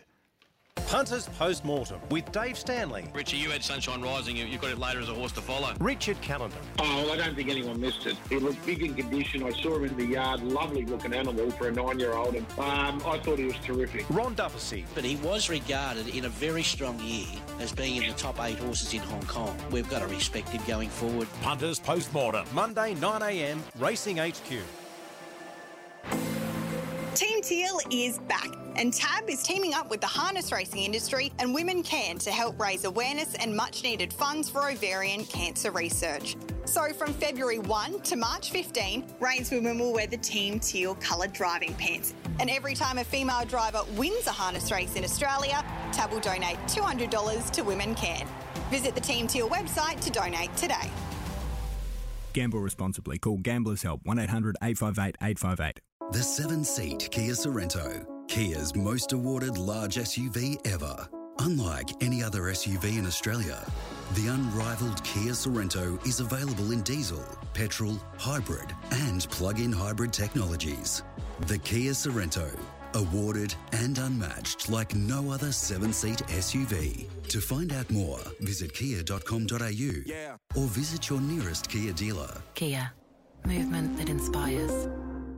G'day, it's Sean Garlick here from Garlo's Pies. People often ask me, how did a footballer go from sticking his head into a scrum to making pies? Well, it goes back to when we were just so sick of getting pies that all it was was pastry and no meat. So I teamed up with my brother Nathan and we created a pie which is deliciously flaky pastry on top, a bottom which is rolled extra thin, and filling which is just bursting with flavour. You can find us in Coles and Woolworths, but only in the chilled meals section. If you can't see us, grab the manager and say, where are the Garlo's pies? Because at Garlo's Pies, we're thin on pastry, we're big on meat. And that's now past it. And Harry Brook has a second 150 in Test cricket. He is now equal with his top score. 153, not out here at the base. On Sky Sports Radio and Radio Tab, this is the Big Sports Breakfast Weekend. Welcome back to the show with Dino and Ray. Scores faster than running ball. Test cricket, Harry Brook. Gee. It is amazing to watch. Comes in at five, can take the game away from you straight away. So, anyway, it's a real concern that Ashes tour. I've been bagged a bit on the text line from my comments before about Bazball collapsing Mm. under pressure. You've also got to have the players to play Bazball, Ray. Yeah. Yeah, maybe they do. at this point they do. They do. But you can't play that game if you don't have that at your disposal. Mm. So that's the key to all this. You got the players, you can pull it off. Mm. if you don't have the players and you try to do it, it'll be a disaster. Yeah, no, it'd be interesting. It's going to be a fascinating Ashes series. What is fascinating is when you get to watch a champion in full flight, and the crowd at Randwick yesterday had the privilege of seeing Anamoe. I think to me it was his most compelling performance. But let's ask our next guest what he thought. Trainer James Cummings is on the line. James, good morning. How good was he yesterday? Oh, it was good to watch Ray. He, uh, he second up there and the Chipping Norton. He was certainly ready to perform, and uh, he's now proved that yet again he's come up to um, to compete in to compete at a high level in a, in, in, a, in another preparation. He's a he's a he's a great horse, and you have to go back a long time before you can remember uh, seeing uh, you know an entire who has consistently performed at the highest level and bagged Group Ones every campaign. If you include the entirety of his two-year-old season, every every campaign he's been up to up to winning a Group One or more, and uh, and he's and he's done it again this this, this preparation. So it's, a, it's an amazing achievement for his record. Yeah, well, he's got, as you said, the eight Group Ones now, and he's only got Lonhro on eleven and Octagonal on ten above him in terms of Group One wins for for end ties, and that in itself is an extraordinary feat because we discussed it before, James. The easy decision for Godolphin would have been to retire him at the end of his three-year-old season. Yes, so um, one thing that we're grateful for is that His Highness Sheikh Mohammed has a great passion for racing his horses. He, he uh, you know, for, for, for 300, 300, more than 300 years, the Maktoum family have uh, held horses in such high esteem that they've really ingrained as a part of their life and their culture. And uh, I, I can tell you, my this is the same. And uh, and, and the, whilst the Chipping Norton is not the necessarily the jewel of the crown, the jewel in the crown of the Australian Autumn, it's a special race for Anamoe to have won uh, for, for um, from, from my family's perspective because my great grandfather uh, Jim won the race with Comic Court, and Bart won the race with the Dip, my father won the race in 2008 with Casino Prince. So uh, pretty pretty special to see my name up there as, um, as Anamoe's trainer to, to win the race in 2023 and, uh, and be the fourth generation winner of the race. Uh, that's a good point. Uh, James, how has he pulled up? Um, where to next? And I say that because I think this horse is now racing's biggest draw card, and wherever he goes, I think the ATC should just pin all their marketing campaigns around him because yesterday was the first time I think I really heard the crowd roar when he let down. So he's cap, uh, sort of captivating the, the racing public now, and I think wherever he goes next, he's just going to be the sport's biggest draw card. I mean, that's yeah, it's great. That's just great, isn't it? I mean, that's to, to have the to have the crowd behind him is is uh, is, is humbling and, uh, and and exciting at the same time. It was a bit, you know, it was very very much like that at Caulfield when he surged to win the Might and Power, and at Moonee Valley when he tanked up four and five wide on the turn. Matt Hill declared he's ready to. He's staring destiny in the face, and that that's that that's the feeling people got there on those days. Great to see it yesterday. Great to see the horse prove that he's come up, and uh, and and, uh, and now that he's had two uh, fitness building runs in February. We like we like the uh, the pattern that he has a run in March, and so you should uh, expect to see the horse on, on on Golden Slipper Day running at Rose Hill. There are two races that day that suit the horse quite nicely. The George Ryder's over 1500 metres at weight for age, and the Ranvet's over a mile and a quarter. Uh, so we'll use uh, we'll use one of those two runs on the way through, and uh, and a run uh, one run in March and one run in April should see the horse Hmm. well set up for for um, and, he, and he's he's uh, he's, he's international tilt at the at, at the most likely the Queen Anne at Royal Ascot, uh, but that is that is uh, that is ten weeks away from the Queen Elizabeth that, that race, or perhaps even nine weeks away from the All Aged. So there are a few uh, a few ways we could go about getting there, and, uh, and we we, uh, we don't like to lock it in too soon because we you know we keep our options open. And you, you know us, and, uh, and and and we'll just do the the best thing by Animoto in order to get give him his best possible chance of being effective at Royal Ascot. Uh, James, what did you make of In Secret's defeat and where to next uh, for the filly? Well, I thought the filly was gallant in defeat. I thought Sunshine in Paris was outstanding. I thought there were at least um, I thought four of those fillies went went so well, and uh, um, I, I would not um, I, I- would not suggest that anybody should be doubting the strength of the form of that race because of the narrow margins of four across the, the line. I just think they're four outstanding fillies. Um, Sunshine in Paris is untapped. Ruthless Dame similarly and had Jack and O form. Um, Zougotcha was fresh up over 1400 and, and um, off, a, off a little setback, and his class filly was undefeated in the spring. And I thought In Secret was excellent. That's twice now I've run her at 1400 metres, and twice she's gone to the inside and looked like the winner, but uh, but just just doesn't quite have the uh, I suspect the stamina to um, to to to get all the energy out required to win over 1400 meters, and a few things were, were and a few things were against her, which was you know which was not ideal on the day for for In Secret, being um, being down on the inside and ducking back to the ducking back to the inside rail. I don't think that was the way to play that track by that stage of the day, and uh, and and so and so um, nevertheless we've gone down fighting in defeat, and a drop back to six furlongs will suit her perfectly.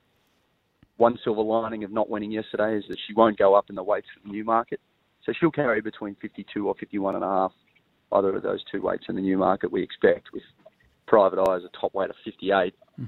And uh, and I think that uh, getting back to the course where she won the Coolmore by two lengths, beating the boys and raiding through the roof, I think she'll be uh, she'll be really ready to fire third up, and she'll look quite you know she'll look quite dangerous.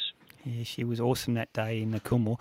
Uh, James, when I was out at Osborne Park, Park a couple of weeks ago to watch Anamoe work, you worked him with a horse called Pericles, and you told me then this horse, this three-year-old, was coming up really, really well. Gee, he showed that yesterday in the Autumn Classic at Sandown. How how impressive was he?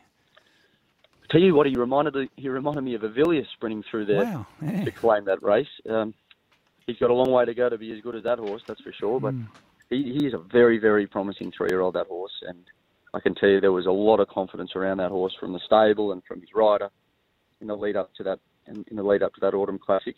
Now the Autumn Classic is not the best three-year-old race of all time either, and you know the horse has got quite a few steps to continue to take to be to be up there, but there are many options for, for Pericles along the way. He's only had two runs this campaign. He was toughened up by a, a run in the Victoria Derby last last uh, preparation, and uh, and I wouldn't give up on the prospects that that horse could be a very effective young stayer. Uh, he certainly looked that way yesterday, and uh, and I'd and I'd um, I'd suggest that what looks really suitable for that horse is to step to a mile and a quarter next time. My options there would be to either run the horse at Moonee Valley, where he's placed before in one start in the Alister Clark over a mile and a quarter, or to bring him to Sydney for a slipper day and run him in the Rosehill Guineas, which you know does look does look a, a, very attractive option as well. And uh, and I and I'd um, I'd suggest he be uh, he'll be ready to advance again because uh, you know there, he was open to further improvement. Uh, despite being so ready to go yesterday, he sort of, to, to my eye, still looks open to improvement, and that's exciting for the fans of Pericles. Yeah, no, he was good. Yes. So just finally, James uh, Corniche, how did he pull up, and will we see Cylinder next week in the Todman? Well, um, Corniche pulled up uh, yesterday like he hadn't gone around, Wow. and what I loved about his win in the Skyline was that's the first time Corniche in four starts has actually had the opportunity to distribute his energy um, evenly and, co- and and correctly. He's had he had a clear run in the race, and uh, and and Brent Avdulla did an excellent job of putting the horse in the right position. He'd done his homework as and and and and was um, was in agreement with our tactic on the horse and you know deli- delivered it Mm. expertly. Um, and uh, and look, he he might be like he might be like a fifteen to one chance in the in the in, in the Golden Slipper or or thereabouts. But I think he's like he's the type of horse that you know you could trust to advance sufficiently to be competitive, and with the right sort of run like he like he enjoyed yesterday, you wouldn't put it past him now that he's been so uh, so effective over twelve hundred metres. You know, beating Shinzo by a length and a half. That's not bad form uh, as that horse good form so well in the Canonbury against Red Resistance and and King's Gambit. Uh, and, and Cylinder next week, yes, you will see Cylinder. He'll run in the Todman. Uh, we're delighted with that horse. He's um, he went around in a gallop there yesterday morning at Osborne Park and has not taken a backward step from his win first up in the Silver Slipper. Oh, that's exciting. James, it was exciting to be at Randwick yesterday to watch Anamoe. The stable is going great, but urge anyone who's listening to us, if they get the chance, we've got two more opportunities potentially to watch Anamoe race in Australia. It- It's worth getting out to either Rose Hill or Randwick to watch him. James, um, thanks for joining us this morning. Best of luck going forward into the Autumn Carnival and hope all goes well with Anamoe. All right, thanks, Ray. Cheers. There's James Cummings, trainer of Anamoe, and he is so exciting. You know, I've got to get you out to the track to watch this horse before he goes overseas. It's worth it, mate. Love to. Absolutely love to. Private suite, of course. Food. Uh, okay. You don't want to come and join me in the press room with sandwiches? Party pies? There is party pies, yeah. No, you might make me work. Probably would. Not doing that. Hey, Dino. Quiz time. League Super Quiz you know what? time. Yeah. I've had a quick look at the questions. Yeah. I'm just going to say this player one and player two. One of the players' questions appear to be significantly easier, which makes the toss all the more crucial. I'll had- leave it at that. I haven't a chance to read, read them yet, but I will do in the break. So call now on 13 53 53. That's 13 53 53 to be part of the League Super Quiz. Punters Post Mortem with Dave Stanley. Richie, you had Sunshine Rising. You, you got it later as a horse to follow. Richard Callander. Oh, well, I don't think anyone missed it. He looked big in condition. I saw him in the yard. Lovely looking animal for a nine-year-old, and um, I thought he was terrific. Ron Dufficy. But he was regarded in a very strong year as being in the top eight horses in Hong Kong. We've got to respect him going forward. Punters Post Mortem. Monday, 9am, Racing HQ.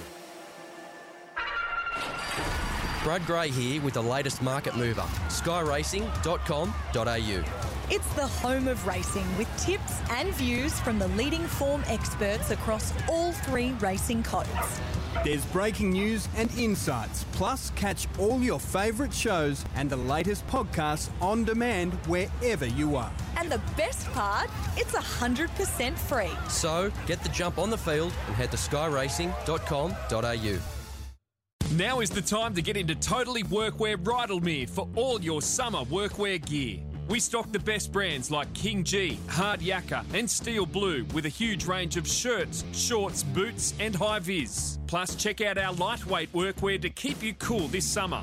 Does your workwear branding need a freshen up? Get in store and talk to Darren and the team. Open till 7 pm every weekday. Totally Workwear Rydalmere, 279 Victoria Road. Your one stop summer workwear shop. G'day, it's Sean Garlic here from Garlo's Pies.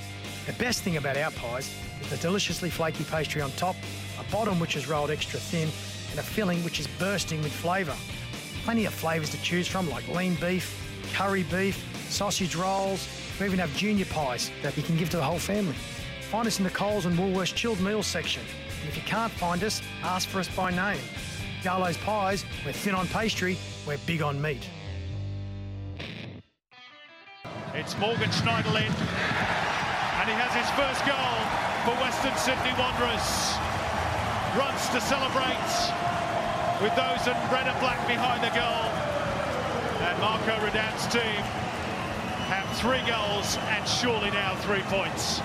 On Sky Sports Radio and Radio Tab, this is the Big Sports Breakfast Weekend. Welcome back to the show, League Super Quiz time. Just a quick update in the EPL full time. Crystal Palace nil, Liverpool nil. Needed those three points. Yeah, not good. Hey Dino, a little task for you and I. Go for it. Let's try and get through a league super quiz without any controversy, just for once. It's- Ray, it's only con- controversial in your eyes, not in Oh, mine. It No, goes it- very smoothly. Our listeners, It goes they very pick smoothly. us up for every little mistake we make, and quite rightly so. Well, let's get this toss done because you know what? Yeah, I haven't it's a chance to crucial. this question. Steve, I'll Producer ahead, Steve, here we go. And heads it is. Great radio. Dino's away. Heads it is. I'm not sure Hey, whether I it haven't was. read the but questions yet. Hang on. Anyway, I'll go Jesse. Number one. Oh, So you just what? Yeah, okay. I Play haven't number one, Jesse. Are you there? Yes, I'm here. Yes. Yeah, that toss was a little bit dubious, Jesse. I but think the it's- actual coin went behind a bag, as we do in this professional organisation. Uh, oh, hang on. Hang on. Producer Whoa, whoa, what's Steve, going whoa, on? hang I, I saw her head. Steve, let's get into it quickly before Ray can say anything. Question number one, Jesse. Oh, here we go. Who is the NRL head coach of the New Zealand Warriors? Andrew Webster. Beautiful. Well done, Jesse. Oh, this is a raw. Good stuff. Dinkum. Question two. Matthew Johns' youngest son has been signed by Manly in 2023. What is his name? Is it Jack Johns, Cooper Johns, or Samuel Johns? Cooper Johns. Beautiful. Well done, Jesse. And question three. Which team has Tim Sheens not coached to a first grade grand final win? Is it A, Panthers, B, Raiders, C, Tigers? Uh, Panthers. Well done. Jesse, three from three. We are on fire. Funny about that. Yeah. Timmy. Hey, I don't make the questions up. It's there. Uh, producer Steve said it was tails. I didn't even get a chance to look at that. You were so far away, anyway. But Timmy Sheen's got to uh, Penrith to their first ever final series in '85. In 85, with a great Brandy at halfback. Yeah. Okay, we'll go to Michael. Hey, Michael. Good morning. Good luck, Michael. Hey guys, how you going? Hey, Michael, I reckon the Rort's in here. Seriously, mate. You and I are in desperate trouble, but I'll back you in, Michael. We need all three, my friends. So here we go. Okay. Question. Okay. Best of luck, Michael. Question number one: Which country did Bulldogs head coach Cameron Ciraldo represent between 2011 and 2013? Hmm. Lebanon? Yeah, this is a G up. It was Italy. Bad luck, Michael. I reckon you and I, fair dinkum, been stitched up here. We'll go back to. Hey, yeah. questions come from Steve, not me. Uh, uh, hope we've got Jesse back on the line. Jesse, you there? I am, yes. Congratulations, Well mate. done, Clean sweep for you. Hey, Jesse, stay on the line because I will get all your details and get that $100 cash card courtesy of Tab out to you straight away. Congratulations, Jesse. Coming up next, we've got our good friend Jared Daffy with his words of wisdom. On the Big Sports Breakfast, Well, I've been thinking about this for a long time. Where do missing socks go? How do you throw away a garbage can? Do fish sleep? Why do donuts have holes? If you find out, can you let me know, please? Jared Daffy's words of wisdom. If at first you don't succeed, then skydiving is not for you. Please explain. That's the best one. if first, you don't succeed. Scott. um, the Rort's in. J- Jared Daffy, good morning. The Rort's in because apparently that was a tails, but anyway. I saw heads. Oh, of course you did, yeah. Hey, Jared, good morning. What's what's your life Dave. lesson for today, mate? Well, Jared? before I get to that, I don't think there's really much I can say about that. This morning we all heard it. And the Oh. other thing too. Well, hang on, hang on. You didn't see the coin, so how can you no one sit in your living room and pontificate and criticise me when you weren't in the studio? And the other thing, I know you tailed off. Well, well, not so much now. Oh, nice, but uh, nice pun. Surely, surely there, there's something going on. Given you get the questions first, which Yeah. which 'Cause then I won the raises toss. The big question, the inflection protest. That'll surface if this is going to go on every week. Well, the bottom line is the score is now 2 1. Let's leave it at that. Hey, Right, Jared, uh, I- I'd love you to frame a market if we can ever get through a quiz without some controversy. It's just impossible. But anyway. Well, that was one of the worst today. Oh, it's a shocker. Poor old Michael coming in number two had no chance. You got Yeah. some life lessons for us Well, today, this Jared? might be a good one for you to try the Sabo uh, Bulldog, given um, you are full of wind. Can you blow a balloon up underwater? I would say yes. Really? Do you know the answer? No, I don't. I think Well, if you put your try. lips around the balloon and blow, would that mean the water goes up your nose? I, I don't know. I don't know. What about the pressure from the water on the balloon? I don't think you can. But give it a try. It's, it's got me I reckon there's going to be a dangerous ending here, and you know what it is. Oh. That's why you're Hey- asking me to do it. Hey, Jared, I just want to run Yeah. something past you here for a sec. Is this familiar?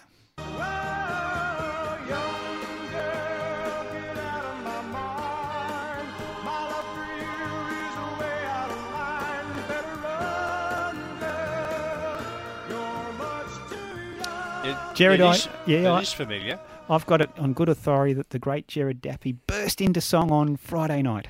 Uh, no, actually, it was last night. Last Saturday night. Oh, Saturday night. few- Okay, yeah. No, last night. Okay.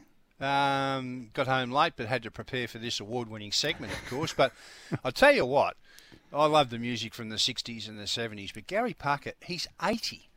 And the I was Union going to Jack, say, how right? old is he? Union Gap, I think. Gap, Gap, yeah. Uh, I think they're all gone. The rest, um, Oh, he's got okay. some some fill-ins, but that guy's voice is so powerful, and uh, yeah, he, he obviously sang "Young Girl" and, and everything else that Yeah. uh, was a hit. But uh, I tell you what, for an 80-year-old, he's still got it.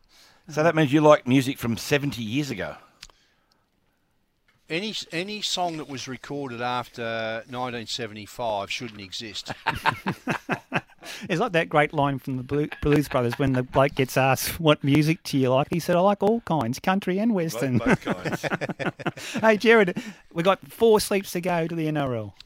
How good. Yeah. And I thought I'd whip through some of these uh, changes. There's been a few. Now, the big one, and I think they're still an attractive price. I don't know what you think, Dino, but Parramatta 215 to beat Melbourne $1.70. That's in from 245. That's Thursday night. Friday night, the Warriors are fairly short, uh, $1.55 into $1.52 to beat the Knights at 255, a line of five and a half points. That will be followed by Penrith, $1.30 into $1.22 to beat the Broncos 4.30. We've got a line there of 13 and a half points. Now, the first match on Saturday, the prices have been up and down like a yo-yo in this one, but actually they're back where they started. Manly $1.74, Bulldogs 2.10. Bulldogs got into favouritism at one stage about six weeks ago. The Cowboys, this one hasn't moved. $1.45, Canberra 2.75, a line of six and a half points. The Sharks are on the drift, two dollars out to two twenty-five. South's a dollar sixty-five, three and a half the line there. The Dolphins now, when we put this market up the day the draw was announced, they were four dollars and the line was fourteen and a half. Well, they're out the gate now, six fifty. The Roosters a dollar and eleven and a line there of nineteen and a half points and pretty solid support for the Tigers who open outsiders at two dollars. They're into one seventy-four to beat the Titans at two ten a line there of two and a half points and a bit of movement on the premiership. We've got so many markets open for the futures, and this week we put up markets on over and under wins for the season. Uh, Penrith over and under 17 and a half wins, and ironically, that money's Mhm. been for the over. So 18 wins or more, that's a dollar seventy-five. Mm, okay. But they're four dollars to win the comp. The Roosters have been seven into five fifty. Melbourne nine into eight. Uh, then Souths are 11, Cowboys 12. There's been good money for the Cowboys at the around about that mark.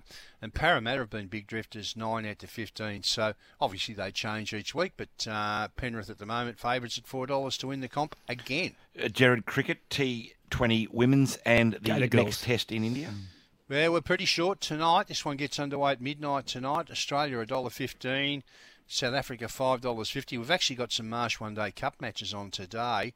And New South Wales in action in one that gets underway at about two o'clock. They're away, $1.62. Queensland at two twenty-five. But this test, for obvious reasons, um, India keep getting shorter and shorter. $1.45 now into $1.35. The draw a hefty seven dollars in Australia out to five fifty. So that one gets underway Wednesday at three pm. couple of A League games on today, Jared, and more EPL tonight. There is. Uh, we've got Melbourne victory at two fifteen, draw three fifty. Adelaide United at- three twenty. And Brisbane Roar, this is the match that follows. So obviously, they've got a new coach slash manager. Two dollar favourites, Perth Glory three eighty, and a draw there at three forty. And tonight uh, we've got one EPL match, and I think it's t- uh, have we? Yeah, I think we have. I'll call it up for you. Uh, where are we? It was there, but it's just disappeared. In the meantime, Jared, we'll get the Golden Slipper update. We come back to that if you like. Uh, we can. Uh, we've got now Learning to Fly is still the favourite at four dollars. Red Resistance at eight. Cafe Millennium and Cylinder at eleven dollars. Platinum Jubilee at twelve dollars. Dino, but a few changes after yesterday. Mm. Legazo, so impressive, uh, winning the Sweet Embrace uh, at. Fifteen dollars now in from twenty six. Skirt the Law uh, failed rather miserably there yesterday. It was seven dollars. It was second pick before that race yesterday. It's now out to She's twenty-one dollars. I think you'll find she's going Going to the a spell. paddock. Yeah, so That would make sense. Little Mm. Brose uh, won the Blue Diamond at Sandown, 34 into 15. Barber failed, 8 out to 15. Corniche, 101 into 26. And Shinzo, 15 out to 21. Favourite uh, maintains its place there at $4. And of course, Lagazo, the big mover there. And getting back to that EPL, I found it. Mhm. Uh, Tottenham Chelsea. That's So it. this will be a good match. Tottenham faves there at 250. Uh, draw 325 and Chelsea at $2.90. And also the Scottish League Cup final on tomorrow morning. Rangers and Celtic. Go Rangers. Hey, thanks so much, Jared. We'll talk next week. See you guys. There's Jared Daffy talking all things the world of odds. Coming up next, we'll talk to Phil Moss very shortly. Do you follow Scottish football? Oh, Ray, I can't sit here and tell you a fib. No, I don't. I mean, I keep an eye on Ange Postecoglou. Yeah, I enjoy the Premier man. League. So you're going for Celtic tonight, Oh, tomorrow morning? Yeah. Doesn't really bother me, to be honest with you, Yeah. Ray. I'm and big- that's not disrespectful. I just don't follow the Eng- uh, the No, Scottish fair enough. soccer. Yeah. Our next guest will, because he loves his football worldwide. Phil Moss is on the line. Good morning, Mossy. Um, Rangers or Celtic? You're an Ange Well, man. it's, lucky, yeah. it's lucky I follow the football, Ray, because I can't rely on Bulldog to tell me what's happening overnight, can I? Do you think the people in Edinburgh follow the NRL? Oh, you never know. Right, I'll be one in a Edinburgh ever had thousand. a, uh, has there ever been a Scottish player in the uh, in the NRL? Oh, Don't know. a couple but, here and but there. Rangers and Celtic's different, Dino. That's like huge. This is one of the great sporting rivalries. Yeah, this is not a game of football. This is a religion. It is over there. Uh, yeah, like, Before we go on, how was the Big Sports breakfast lunch on Friday? I saw you up there on stage having a couple of beers. It was a good afternoon. Yeah, it was it was great, fantastic, and Out there at uh, I have Randwick. to say that, that yeah, the well, your your absence was noted, um, that's for sure. But uh, mate, catching up with our listeners, um, like face to face, and having a chat with a few of them who, you know, often send in text messages and things and interact with us when we're when we're in the studio. Just fantastic, really good to uh, to connect with them again. I haven't been to one since before COVID. Hmm. Um, so it was just great to be there. What a what a, uh, a venue! The new Yeah, wind it's stand out good there at Randwick, just yeah. brilliant. I'll tell you Yeah. what, Mossy, and our listeners, they're our best researchers, and um, they let us know when things are awry. And the quiz, as usual, has inflamed our listeners to the point where we've been inundated with with texts saying, "What the hell is going on?" It was a rort this morning, Mossy. Who, who's getting the blame, Ray? Is it you? Oh, who do you think? or- No, I, I got rorted this Ah. morning. I got- I No one, no bag- no one bags a male version of Mother Teresa next to me. Hang on, hang on. Ray- You, you want to make a Ray bet? is- Ray, Ray is radio's version of Bambi, you reckon? nah, sadly. But, Hey, Mossy Ailey, Yeah. what's happening? The Wanderers, The Wanderers, flex their muscle in the Western Sydney Yeah. Derby.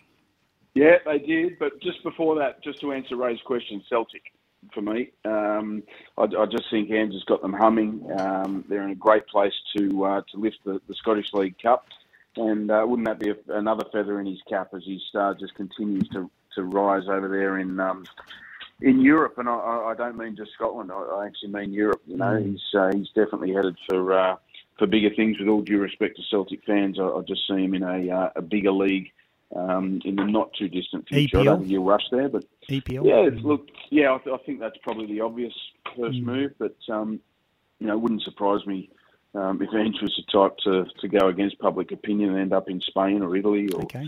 you know something like that. You just never know with Ange. He's um, you know he, he just loves a challenge and, and loves a good project.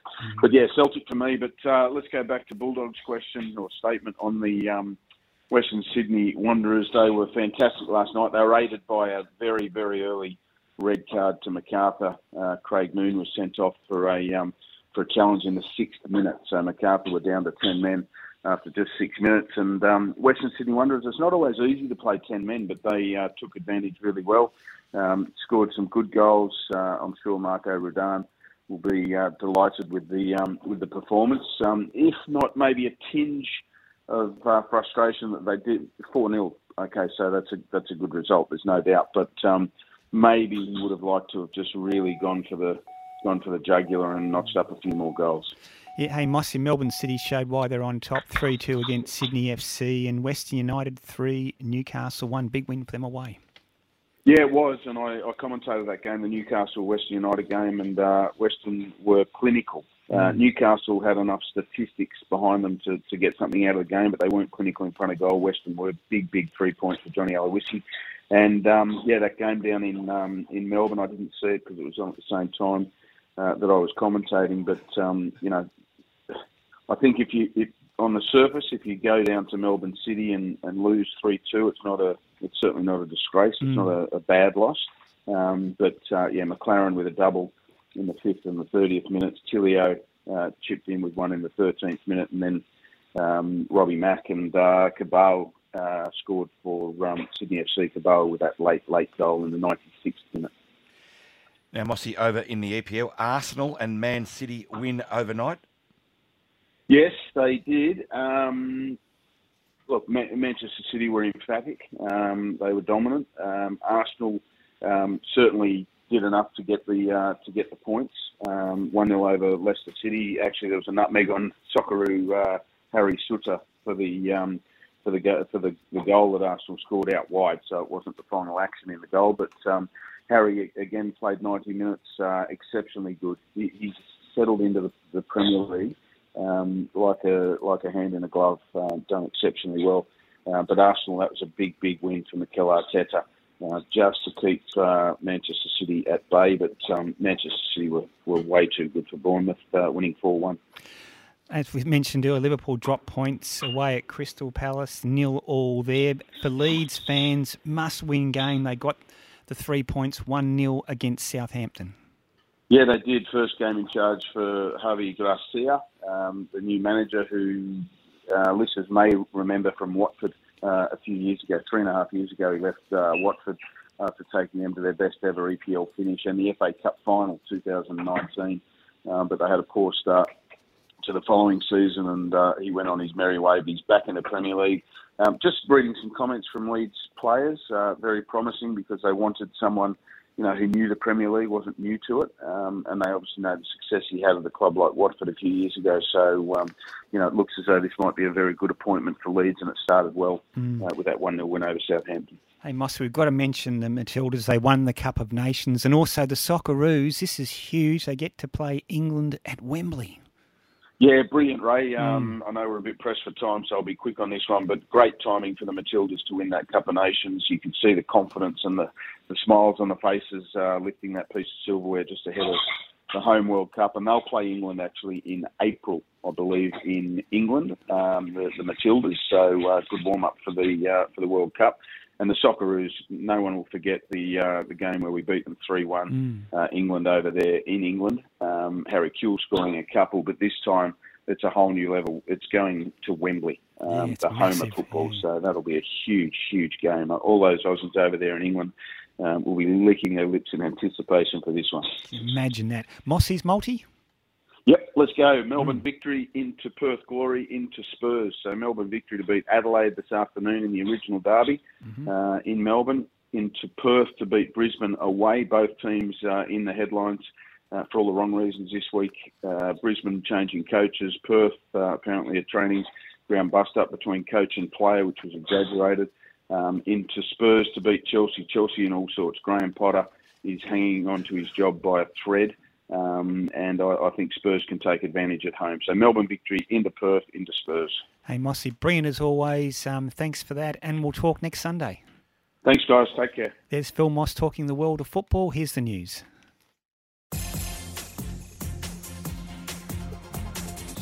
Hello, I'm Sarah Warmby. US President Joe Biden is warning America would respond if China helped arm Russia in the war with Ukraine. Our US correspondent Jonathan Kearsley. For about a week, the US has been claiming it has information China is considering providing lethal military assistance to Russia. In an interview with ABC America, US President Joe Biden said he didn't anticipate a major initiative from China, but was pressed on how he would respond if Beijing did help Moscow. It would be the same line everyone else would have crossed. In other words, we, we uh, impose severe sanctions on anyone who has done that. So there would be serious consequences. I'll let you characterize what they would be. We would respond. The president also seemed to dismiss a proposal from China for peace in Ukraine. Meanwhile, France's President Emmanuel Macron is urging Beijing to help the West pressure Russia to end the war, saying he will visit China in April. Concerns have once again been raised over Queensland's youth crime crisis. Yesterday, two teenagers aged 15 and 16 were charged with murder following the alleged stabbing death of a man in Underwood on Friday. Last week, tough new legislation being introduced to state parliament targeting the ongoing issue. Still in Queensland, and a year on from the devastating Ipswich floods and recovery projects are still in motion around the city. More than 600 homes and 300 businesses went under in one of the worst flooding events in recent history. So far, more than $24 million has been spent on the recovery, with over a third of the council's 415 clean-up projects now completed. But Ipswich Mayor Teresa Harding says there's still a long way to go. Look, we've got over 400 projects when look at our roads, our parks, and so on, and, and, and sporting clubs. Uh, we've done about 143 of those. We've had a, quite a few issues with supply chain as well in getting those skilled people.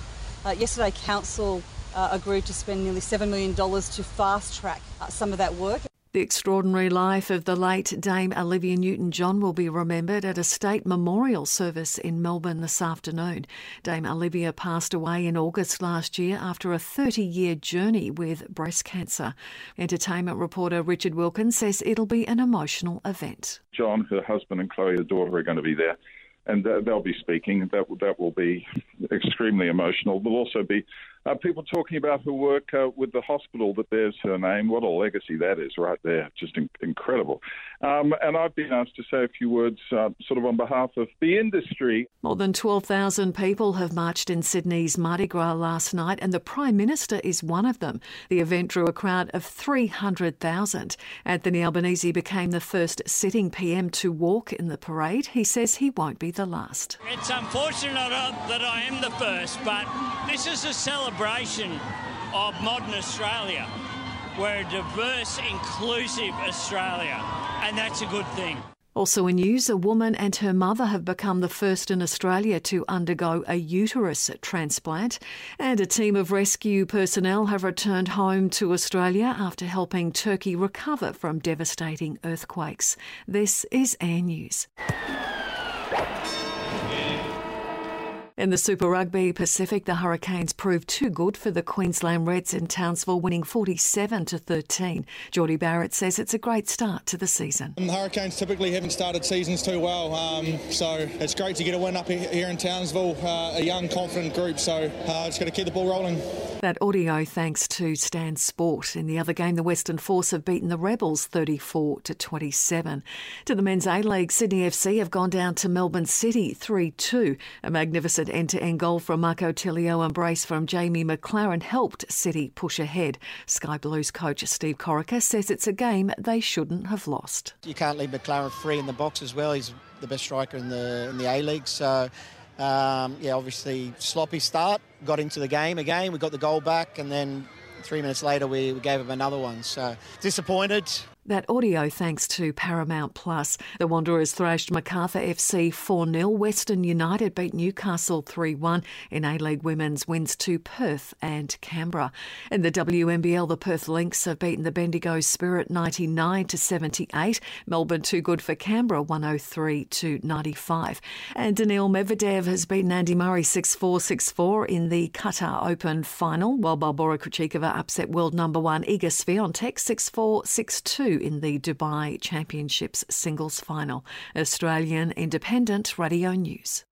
Sometimes the Bulldogs are everything. That's forward. And sometimes online dating is everything. Mm, that's forward. So whenever footy is everything, get the footy you want with 17 Bulldogs games exclusive to Fox League, available on Kayo. G'day, it's Sean Garlick here from Garlo's Pies. The best thing about our pies is the deliciously flaky pastry on top a bottom which is rolled extra thin, and a filling which is bursting with flavour. Plenty of flavours to choose from like lean beef, curry beef, sausage rolls, we even have junior pies that you can give to the whole family. Find us in the Coles and Woolworths chilled meals section. And if you can't find us, ask for us by name. Garlo's Pies, we're thin on pastry, we're big on meat. Team Teal is back, and TAB is teaming up with the harness racing industry and Women Can to help raise awareness and much needed funds for ovarian cancer research. So, from February 1 to March 15, reinswomen will wear the Team Teal coloured driving pants And every time a female driver wins a harness race in Australia, TAB will donate $200 to Women Can. Visit the Team Teal website to donate today. Gamble responsibly. Call Gamblers Help 1 800 858 858. There's a new place to get it all on tap, and it's in your pocket. The Tab app has live racing, touchdowns, downtowns, the beautiful game, Australia's biggest game, our other biggest game. A bit of this, this, oh, come on, ref. And this. For racing and sport on tap, download the Tab app. Gamble responsibly. Gamblers Help 1 800 858 858.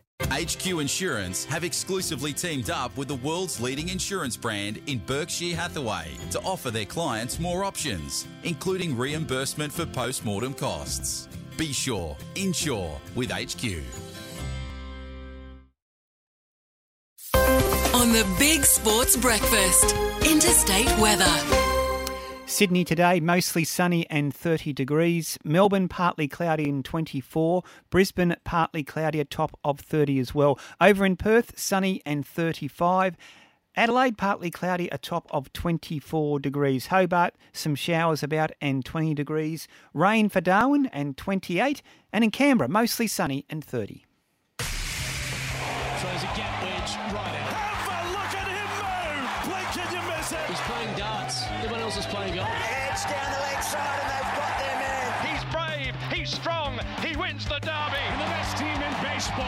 Baseball wins it all. Everyone on their feet. Stuff of boyhood dreams. Listen to that crowd roar. And now, overnight scores, expert comment, and controversy on the Big Sports Breakfast Weekend. And welcome back to the show with Dino and Ray. Uh, final hour, very shortly, Phil Buzz Rothfield will join us, Tanya with the sports update, and Brad Arthur will come on a little later in this hour to talk about the opening round of the NRL and Parramatta's first game against Melbourne Storm at CommBank on Thursday night. Dino, I jinxed us by saying let's try and get through a quiz without any controversy because that's exactly what has happened.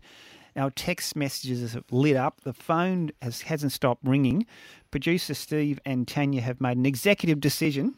Not only you've got a slap on the wrist, Michael gets a second chance next week, and our listeners have given it to us, Dino. Well, there's one here with no name. Ray, I thought Salim Malik was a cheat, but Dean is going down a slippery slope. Let me make this point very clear right now, Ray, to everyone in this studio and everyone out there listening. No one saw where that coin landed except me. Producer went Steve behind- said he had a glance no, at it. It went behind my hmm. computer bag, so only I know. So everyone was ready to jump into me, but only I know. Do you reckon? so let's keep that very, very prominent in our minds. Okay, And you I said it was heads. Do you reckon Mark from Tumut laced his little message text with a bit of sarcasm? What did he He say? goes, "How was the quiz a stitch up? Any league fan should know that Cameron Ciraldo is an Italian rugby league legend." and really, does the name Ciraldo sound anything but Italian? What a shame from Butterham. He says, Well, Bulldog, you did say no more Mr. Nice Guy. Ah, good point, Shane. Well played. It's best to keep the quiz close. You're obviously worth more money. Oh, Dino, how about What about eh? KTR text? And he didn't Hmm? think it funny. He said the quiz is a joke. That clown bulldog might think it's funny, but it isn't. KTR, lighten up. Oh, It's Sunday morning. Well, Michael, it's a wouldn't- joke. Poor old Michael doesn't think it's a joke. Well, he's He back got next week, isn't he? Yeah, actually, Pollard from Balgala wanted to know what the other two questions were. They weren't easy either. Hey, I don't make the questions. I just Something read like um, how many save Origin games did Bellamy coach for New South Wales? Multiple choice. It was 9, 12, 15. How many was it, Dino? Nine. How'd you know that? Oh, you read the question. That's right. Yeah. and what was the last one? It was just as hard. But How anyway. many scrums have there been since 1908? Something like that. we better go to our next guest because Buzz will know exactly what we're going through here. Buzz, good morning. I don't know if you heard the quiz, Buzz, but one of the all-time great controversies. Yeah, they're questioning your integrity, Bulldog, are they? How dare they? Oh, well. I'm a senior journalist in this town. I've been in this seat for 34 years, and all Yeah, these blow-ins are bagging me. It's it's it's I've known disrespectful. you, uh, I've known you a long, long time, and How- I can I can bag you over many, many things, but You're as honest as they come. How would you Yeah. describe my character in one word, Phil? Uh, well, it depends what time of the day it is, where you're at. And whether you're on air or off air. Yeah, yeah, no, exactly. Can I pass on that question, Fair enough. please? Fair yes. Oh, dear. How are you. Buzz? You How excited? exciting is the boys? Oh. Countdown, eh? Four sleeps, Buzz. Let's go straight to it. Um, your homework for the week. I know you've given it before, but we just wanted your absolute final thoughts. The top eight minor premiers, premiers, and Dally M. Well, the top eight I had to do uh, late last year for my uh, columns over Christmas. Um, so, look, I got the Roosters on top, Panthers second, Storm third, then the Rabbitohs. Then I've got Manly fifth, Cowboys, Eels, and Sharks. And uh, I, I've been, I took a bit of a stab with Manly early, but they've been terrific in the trials. They're over the Pride jersey drama. They've got smiles on their faces. Seibold and Flanagan are doing a good job. They're going to bring these kids through a bit quicker than Desi used to, and yeah, I'm, I'm confident they can make a minor premiership. I think the Roosters. It's interesting. I'm doing a column tomorrow, uh, and I've had a, some help with Brent Read, and we valued every player in the competition. And, and the Roosters, no question, have the most valuable roster. So uh, yeah, I, I'm tipping them to go all the way this year. Although their trial form hasn't been great. Now, um, you asked for wooden spoon. Um, I, I've picked the bottom four. Um, I've got the Knights there. I've got the West Tigers there. I've got the Dolphins, and I've got the Warriors. So if you were pressing me, I'd probably say the um, the Warriors or the Dolphins, um, one of those two. Um, yeah, it looks like it's going to be a lean uh, season for those two organisations. And Dally M, Buzz. Dally M, I'm going to go a bolter here, and I'm going to go to Latrell Mitchell because while Latrell is an absolute superstar, he hasn't normally had the consistency week in, week out to challenge for this sort of award. But look, I, I- know he's come back fitter than he's ever been. I know he had his drama in Canberra, but I'm just hearing he's in a great frame of mind. That um, yeah, he's a chance of doing it. And we all know on his day there is not a more sort of explosive fullback. I know Teddy does it more regularly, and Dylan Edwards is a great player, and so's Tommy Turbo. But I just think this guy on his day is potentially the number one player in rugby league. So you'd probably get a decent price to Trill to win that award. Buzz, I haven't given mine yet. I was going to wait to your segment. So I'll just zip through my top eight. I've got uh, Roosters on top. I've got Roosters in order Souths, Penrith, Parramatta, Sharks, Cowboys, Storm, Raiders. Yep. Like you, though, Buzz, I had to give these to the Daily Telegraph uh, a while back. So I have to now stick with it. I can't just keep changing. Yeah. Obviously, the Raiders got some injuries now, and Manly is looking good. But look, I won't chop and change. I'll stick with it. Roosters, I've got as premiers. I think it would be the first time we see a Roosters Rabbitohs grand final, which Gor- would be unbelievable. One of our listeners has texted in. He said, "Will we, as Gordon from Urimba, will we see the Roosters take on the Rabbits in grand final day? You think it'll happen, Dino?" Well, uh, pre-season Yeah. prediction, yes. Wooden spoon bars. I can't go past the Dolphins. You know, I think they're going to struggle in their first year, like most Yeah. clubs do. I've got Nathan Cleary. It's a bit cliche, but if he's fit and he plays 85% of the games, he'll win that. And my origin prediction, I think that the Blues can claim back the title. Uh, 2 1, of course, game one down there in Adelaide before we go to Brisbane. And then the third match on July 12 in Sydney. So our top Yeah. eights aren't too far apart there, Buzz. Yeah, and with Origin, with Turbo hopefully and Latrell available this year, I, I think you're right. I, I think we could potentially beat them 3 0. The other prediction I love doing is the Rookie of the Year, and I just want to mention the kid at Penrith. His name is Isaiah Iongi.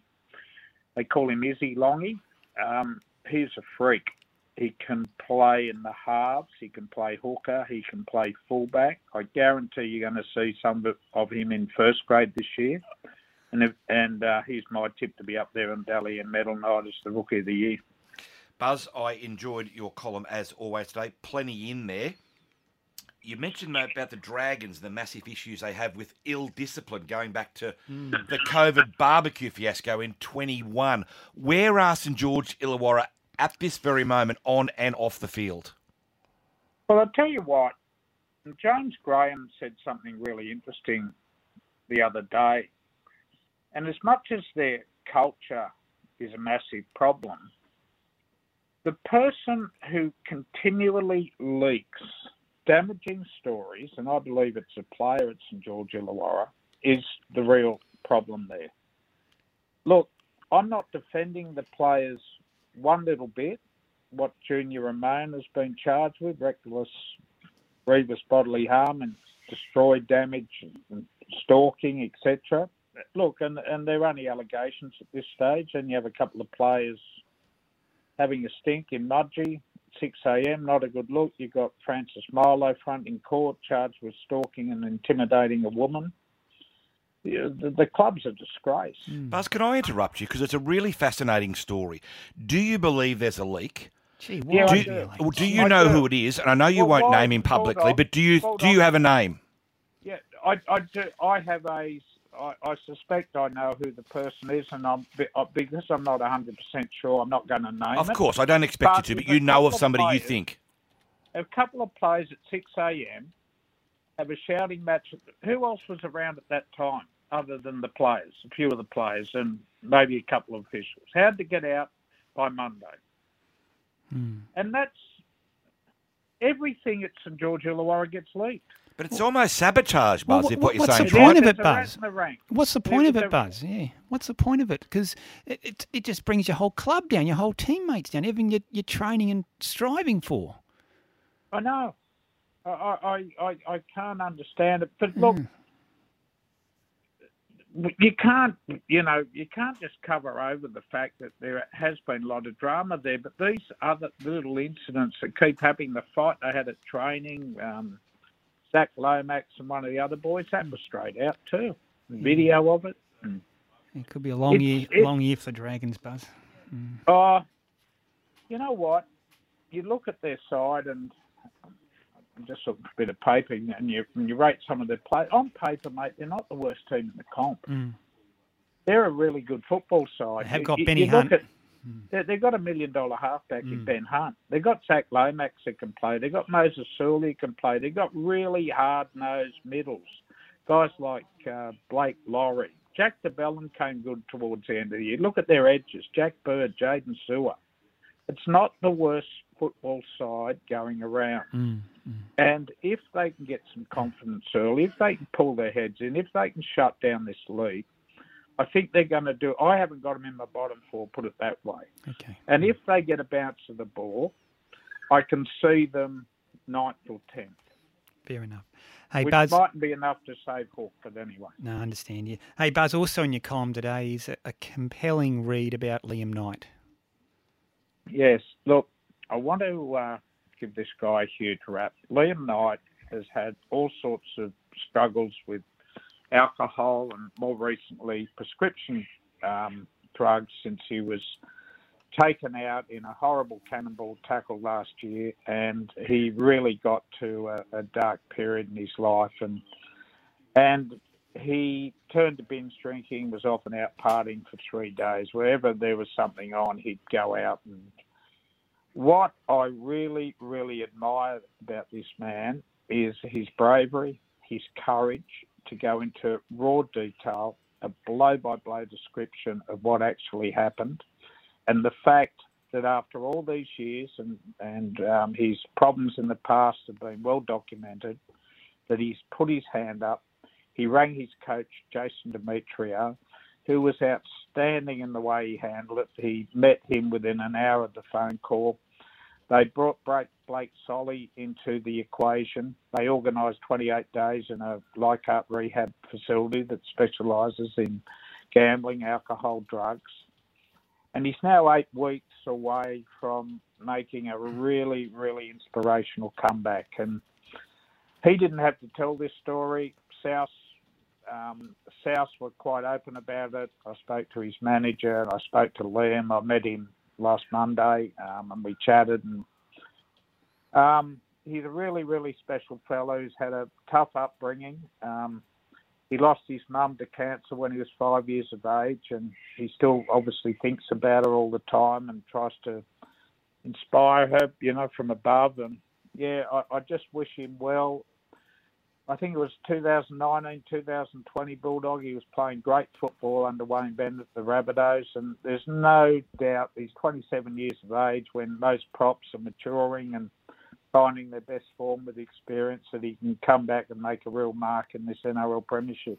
Every time I've spoken to Liam Knight Buzz, he's been exceptionally well mannered, respectful, polite. So whatever challenges he's had, I certainly wish him all the best for the future. Yeah.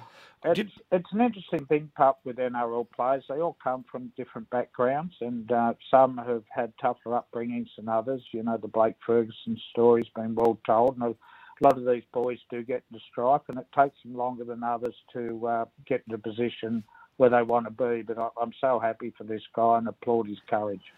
Buzz, interesting piece in your What's the Buzz column this morning about Channel 9's concerns over Wayne Bennett's Dolphins. Just take us inside that story. Yeah, well, every club, um, no club can get more than 12 free to air games on television. And the Dolphins, because they're in the new market in Brisbane and both networks, Fox and Nine, want to cash in on their Brisbane audience, they've been given 12 free to air games, same as the Broncos. But Nine are really, really concerned about the depth of their squad, just like everyone else in rugby league. So nine of their 12 games are in the first 14 weeks, so we're going to be seeing a lot of them. Um, I think this is understandable. Uh, they haven't been able to land the marquee play they wanted. They're going to lack depth. Herbie Farnworth will help, but not till next year. Hopefully, they'll. They're, they're still two million under the cap, dog, and, and three or four players off finalising their 30-man roster. So, yeah, we'll see a lot of them early, but not at the back end. You'll have to watch Fox Sports. Yeah, fair enough. Hey, Buzz, on a sad note, um, Gary Manning, one of uh, Oh. a person that we know well and um, a, a legendary punter, particularly in the Greyhound uh, area, sadly passed away from cancer at 73 late last week. What a great man! Did you know Milton Ray? I did, yeah, and, and know his wife very well, Julie. And uh, they've got a good horse at the moment yeah. called Zoo Tiger, which is going well. And I saw Julie about Yeah. three weeks ago, and she told me Gary was facing a, a real battle, and uh, very sad news. Yeah, very sad news, mate. A wonderful fellow. I grew up as a young journo while uh, Gary was uh, riding greyhounds for the Sun and for News Corp. And Jeff Collerson told a couple of terrific Yeah. stories today. Look, Gary was dead set the best judge of a greyhound Mm, than anyone, and he could go on runs. And I remember when I was a kid, he was driving a Mercedes when most journos were driving clapped out old cars, you know. mm. Um, but the Pigeon told a great story. There was one period he was going so well, and we were paid cash those days. Gary didn't bother going to pick his pay up for three months. Didn't need anyway, it. the pay office, the pay office ring him and say, "Mate, can you come and get your pay? We're not a bank here." and um, very, very generous person. If anyone needed a snip, which quite often happens on a racetrack, he was a soft touch. Mm. always, he'd never say no to anyone. And as Jeff said, he's probably passed, um, very sadly passed, with a lot of people owing him money. But that's what wouldn't, Gary wouldn't worry was him. Yeah, wouldn't worry him. Yeah. and made a massive, massive Parramatta Eels fan. Would often drive from Forster to CommBank Stadium to watch him play, and may he rest in peace. A really great fella. He was, yeah. Pidge told me a great story. I, I probably won't mention the club, but one night at a Greyhound meeting, the tote couldn't pay him. He won that much money, they ran out of money to pay him. So, he was legendary. right, eh? Yeah, it was a great story. Pidge should write another book, I reckon, Buzz. Yeah, he could. He Yeah, could. Yeah. fantastic. Yeah. Hey, Buzz, four more sleeps to go. Can't wait. I'll text you from CommBank Thursday night, Buzz. Oh, will you now? I want a selfie too, mate. Oh, I'll, I'll get one of Tanya and an Eels jumper for you. Yeah, right, mate. Okay. Can't wait for it. Thanks so much, Buzz. You and- enjoy. You enjoy your little break too, Bulldog. Thanks, Busby. Appreciate that. yeah, Thank he's you. got a week off. Yeah. Thanks so much, Okay, Buzz. guys. You taking a little week off, Dino? Yeah, just a quick Yeah, little yeah. break before the season. Yeah, you had a long summer, obviously. and- Yeah. yeah. So Yeah, it's been difficult at times. exactly, Well, we won't go there. We'll take a quick break, and coming up next, Tanya with the sports update. On Gilgandra 87.6 FM, Goulburn 94.3 FM, Byron Bay 87.6 FM, and Sydney 1017 AM. This is Sky Sports Radio, your racing and sports leader. Sometimes the Rabbitohs are everything, Oh, that's high. and sometimes bungee jumping is everything. Oh, that's high. So, whenever footy is everything, get the footy you want with 11 Bunnies games exclusive to Fox League available on Kayo. Now is the time to get into Totally Workwear Rydalmere for all your summer workwear gear. We stock the best brands like King Gee, Hard Yakka, and Steel Blue with a huge range of shirts, shorts, boots, and high vis. Plus, check out our lightweight workwear to keep you cool this summer. Does your workwear branding need a freshen up? Get in store and talk to Darren and the team. Open till 7 pm every weekday. Totally Workwear Rydalmere, 279 Victoria Road. Your one stop summer workwear shop. G'day, it's Sean Garlick here from Garlo's Pies. The best thing about our pies is the deliciously flaky pastry on top, a bottom which is rolled extra thin, and a filling which is bursting with flavour.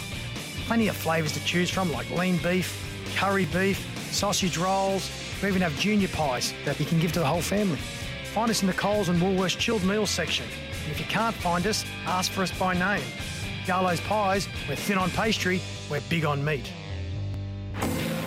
Team Teal is back, and TAB is teaming up with the harness racing industry and Women Can to help raise awareness and much needed funds for ovarian cancer research. So, from February 1 to March 15, reinswomen will wear the Team Teal coloured driving pants. And every time a female driver wins a harness race in Australia, TAB will donate $200 to Women Can.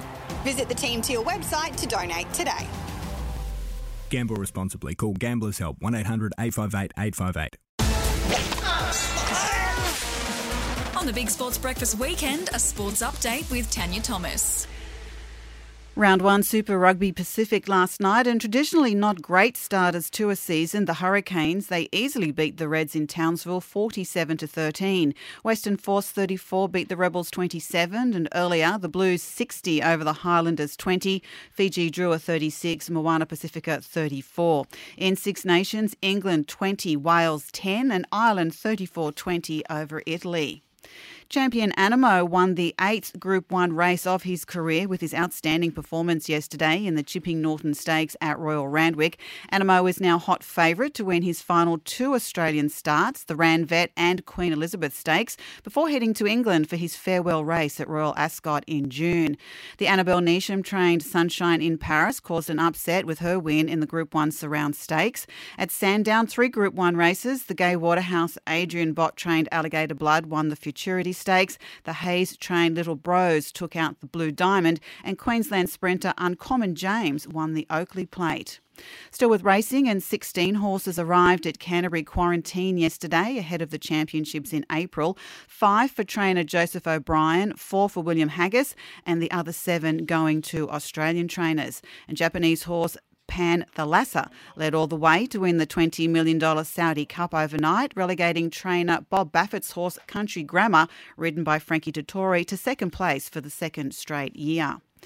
The Battle of the West turned into an A League men's hammering last night with the Wanderers defeating Macarthur 4 0. It was the Wanderers' first win from their last seven matches, the victory possibly saving them from dropping out of the top six. Melbourne City 3 beat Sydney FC 2 and Western United 3 1 over Newcastle. It was the final day of pre season training last night in Bahrain before the start of the new Formula One season, which begins there next week.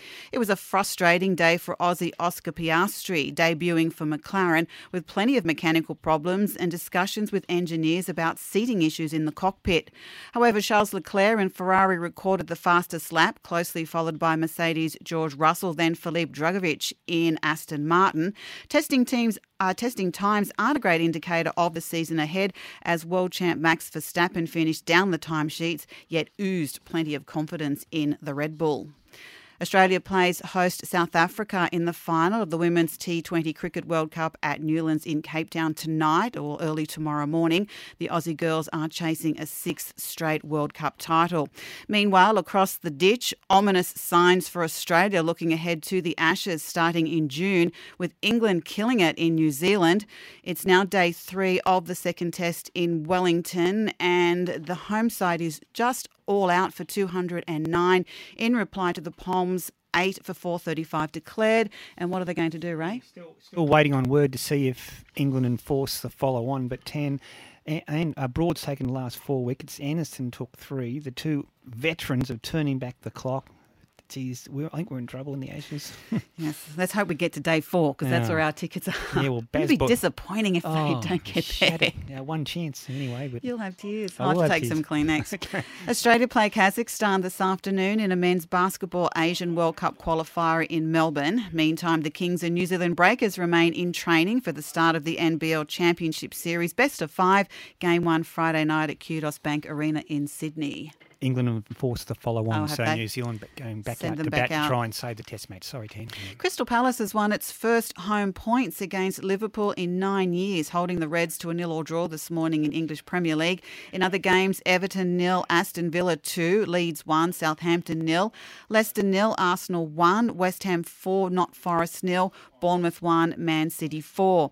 And after surviving five match points to make it to the final of the Qatar Tennis Open, Andy Murray was beaten in said final 6 4 6 4 by Daniil Medvedev, while world number one Iga Swiatek was beaten in the final of the Dubai Tennis Championships 4 6 6 2 by world number 30 Barbora Krejcikova. Wow, I got beaten. Gee. Yes, she did. Hmm. Just on the child prodigy vein that we've been talking about this morning, was having a conversation about a week and a half ago with the mother of Clare Polkinghorne, because I'm fascinated with, as a parent, how do you deal when you have a child? Who is known from an early age is destined for success in the sport. Um, the commitments, the decisions that are to be made, dealing with coaches and federations, um, you know, there's so much to consider. And Clare at 16 represented at a national level in hurdles as well as excelling in soccer. So Mm. they had that decision that they had to make whether she would continue in athletics or, or head in, uh, continue with the soccer. Um, but how does a parent help when your child has to deal with such stress, disappointment at a young age, whilst most, most teenagers are being silly, having fun? You know, the most important thing in their life is who they're talking to or who's not talking to them. You know, Mm. I'm just fascinated with that. How do you deal with that? Yeah, I, I guess you've got to be so strong of mind and just have that singular focus that you want to succeed in what you do. And sports people who make it to the top are driven, aren't they, Tan? They're just driven. And you know to, to succeed, and they nothing gets in their way. But the guess too, guys, if your son or daughter is heading in that direction, you would assume that they are staying out of trouble. Yeah. If they're that driven in sport, they're training mm. hard, they're going to the gym. Good point. So they're not out boozing, they're not out getting home late in, at two in the morning. So I guess there are some benefits Definitely. behaviourally mm. because you know they're heading in such a focused direction. Mm. And that's in a physical sense, but what in a mental sense? Yeah. You know, teenagers having just got through it, thank God. just got through it it. is hard. It week. is hard for them. You know, there is so much, you know, pressure personally, socially for them to deal with uh, these days. It, it, it truly is. Yeah, and how- parents cope with the financial aspects too. That's exactly not right. easy. Which um, just quickly just leads me to think of uh, Yelena Dokic. I recently just finished her autobiography, Unbreakable, and at 15 she beat world number one Martina Hingis in the first round at Wimbledon. At Wimbledon, at 16 she went Mm. from a wild card to the semi-final at Wimbledon. She was beaten by Lindsay Davenport, only to come off the court, be berated, insulted, and abused by her father for losing, for not being good enough, and embarrassing the family. And I remember when Ash Barty won the Aussie Open in. Um, uh, last year, and how Yelena was very emotional when talking about it because she could see the the, the support that um, Ash had behind her. Because Ash was always talking about her team Yeah. and her parents, and I honestly believe if Yelena had um, a good family behind her and encouragement, she would have been a multi Grand Slam winner. Yeah, absolutely. She's rebuilt her life, and congratulations to her. But what she went through, some of the things you told me, Tan, is horrendous. Reminds me of Aaron Krickstein. There's a great documentary about Jimmy Connors and Aaron Krickstein. He was going to be the next big thing in American tennis, and they, he was 17. I think they clashed in a quarter final, and Jimmy Connors was like 38 or something, and all the crowd were behind Connors because it was like his last hurrah. And Krickstein lost by memory in four sets, but that wasn't just one match. That literally it, it, it tore his heart out because the crowd was against him. He couldn't cope with that pressure. He couldn't cope with the pressure being the next big thing, and he couldn't cope with losing to Jimmy Connors in that cauldron. And his whole career went off off track. So it's sort of sad. He had so much talent, Aaron Krickstein. Yeah, it is. Yeah, I just thank God my son wasn't a good swimmer because having to get up at four o'clock every no, no, morning no. to take him to the pool would have been tragic. I get up every four, four o'clock every morning. Most mornings, Tan, wake you up. So I'm sorry about that. Thanks, Tan. Um, just repeating, England have enforced the follow on there, so New Zealand have to try and bat to save their lives here, Dino. Yeah, I'm actually a bit disappointed the Kiwis, Ray. I thought playing at home, it's two sides pre-tournament you would think would match up fairly evenly, home. particularly at home. But uh, the Kiwis fell apart in Test number one, and now they have the follow-on enforced in the second Test. So Good yeah, a bit disappointing for the Kiwis. Just a couple of SMSs, Dino. Can you explain? And I, th- I think I know the answer to this, but I'll defer to you. Um, one of our uh, listeners has just texted in, Mark from Fairfield. So 24 games out of 81 free to air games will be the Broncos and the Dolphins. I know Queensland's a massive market, and for our Queensland listeners, I'll be looking forward to it. But Mark's from Sydney and wants to know why the saturation. Well, there's a big market up there, Ray. It's a Brisbane market. They can't have games in Brisbane and in Sydney at the same time because Fox Sports pay big money and all eight games must be at different time slots on different days. So the old days when you had two or three on at the same time, kicking off at three o'clock on a Sunday, long gone. Yeah. So we're going to have to get the Dolphins into our lives. Let's hope they perform. But I do have fears, as I said last week, that the Dolphins are a year shy of being competitive. Remember the old days when you'd sitting on Sunday afternoon at the footy and you're waiting Round for the grounds. or you did, if you didn't have a transistor radio or anything, you're waiting for the scores to be updated on the scoreboard and the and we all go around the crowd when someone hit the front or something. Remember around the grounds and when there was an upset happening, Oh, and the whole crowd would go, "Ooh!" Yeah, exactly. What about when they throw to you, Dino? You had to call the last couple of minutes of a game. Yeah, yeah, yeah. How'd you go doing that? Nah, not a problem, mate. Got all the names wrong, but back then no one had television, so no one knew. Exactly. Bit like the coin toss. A coin toss. you coin toss. No one actually knew. It's it's a lot of SMSs, but we'll get to them Yeah, eventually. go there. John's on the line. John, good morning. Yeah, good morning, Ray. How are you? Thanks for taking the call. Thanks for waiting for us, John, too, mate. Yeah, Just just quickly, uh, I, I don't know whether anyone rang in about the younger players Mm. or the youngest players. I, I was off the air for a minute, half an hour. But Dino's mate, Laurie Daley, was only going on 18 when he played first grade. He was. A teenager, he was. yeah. John, people forget, and I didn't really know this myself. Laurie came in in 88 and was a superstar by 89, but Yeah. Laurie actually sat on the bench for the Raiders in the 87 grand final. Oh, it's the he? last Yeah, grand final at the SCG. Manly won that game. Laurie didn't play, very but he was actually on the everyone, bench. Mate. Yeah, Laurie was living with me then. in Ah, right. Wow. In Canberra. I'm from Germany. I know a few blokes that you met and different things. Like Carl Duck that we lost here a while back. And his father, Lance, and I were, were great mates. I tell Laurie stayed with me when he first came over. But anyway, there was him and the other one that no one's mentioned or I haven't heard was Dougie Walters. Oh, the great Kevin Douglas. He was 19, I think, wasn't he, John, when he played for Australia? We might I, have I lost. think he was only 19. Yeah, Dougie. I'm I th- 100% sure. I think you're right, John. And I think um, even before Doug Walters, the youngest Australian Test cricket captain was Ian Craig. I think he was, he might have been 20 or 21 by memory, but he only played about six Tests, Dino, when he was made captain of Australia. And um, yeah, I- I'll, I'll Google that and find out. Neville's on the line. Neville, good morning. Yeah, morning, boys. How are we? Terrific, Neville. What do you got for us, mate?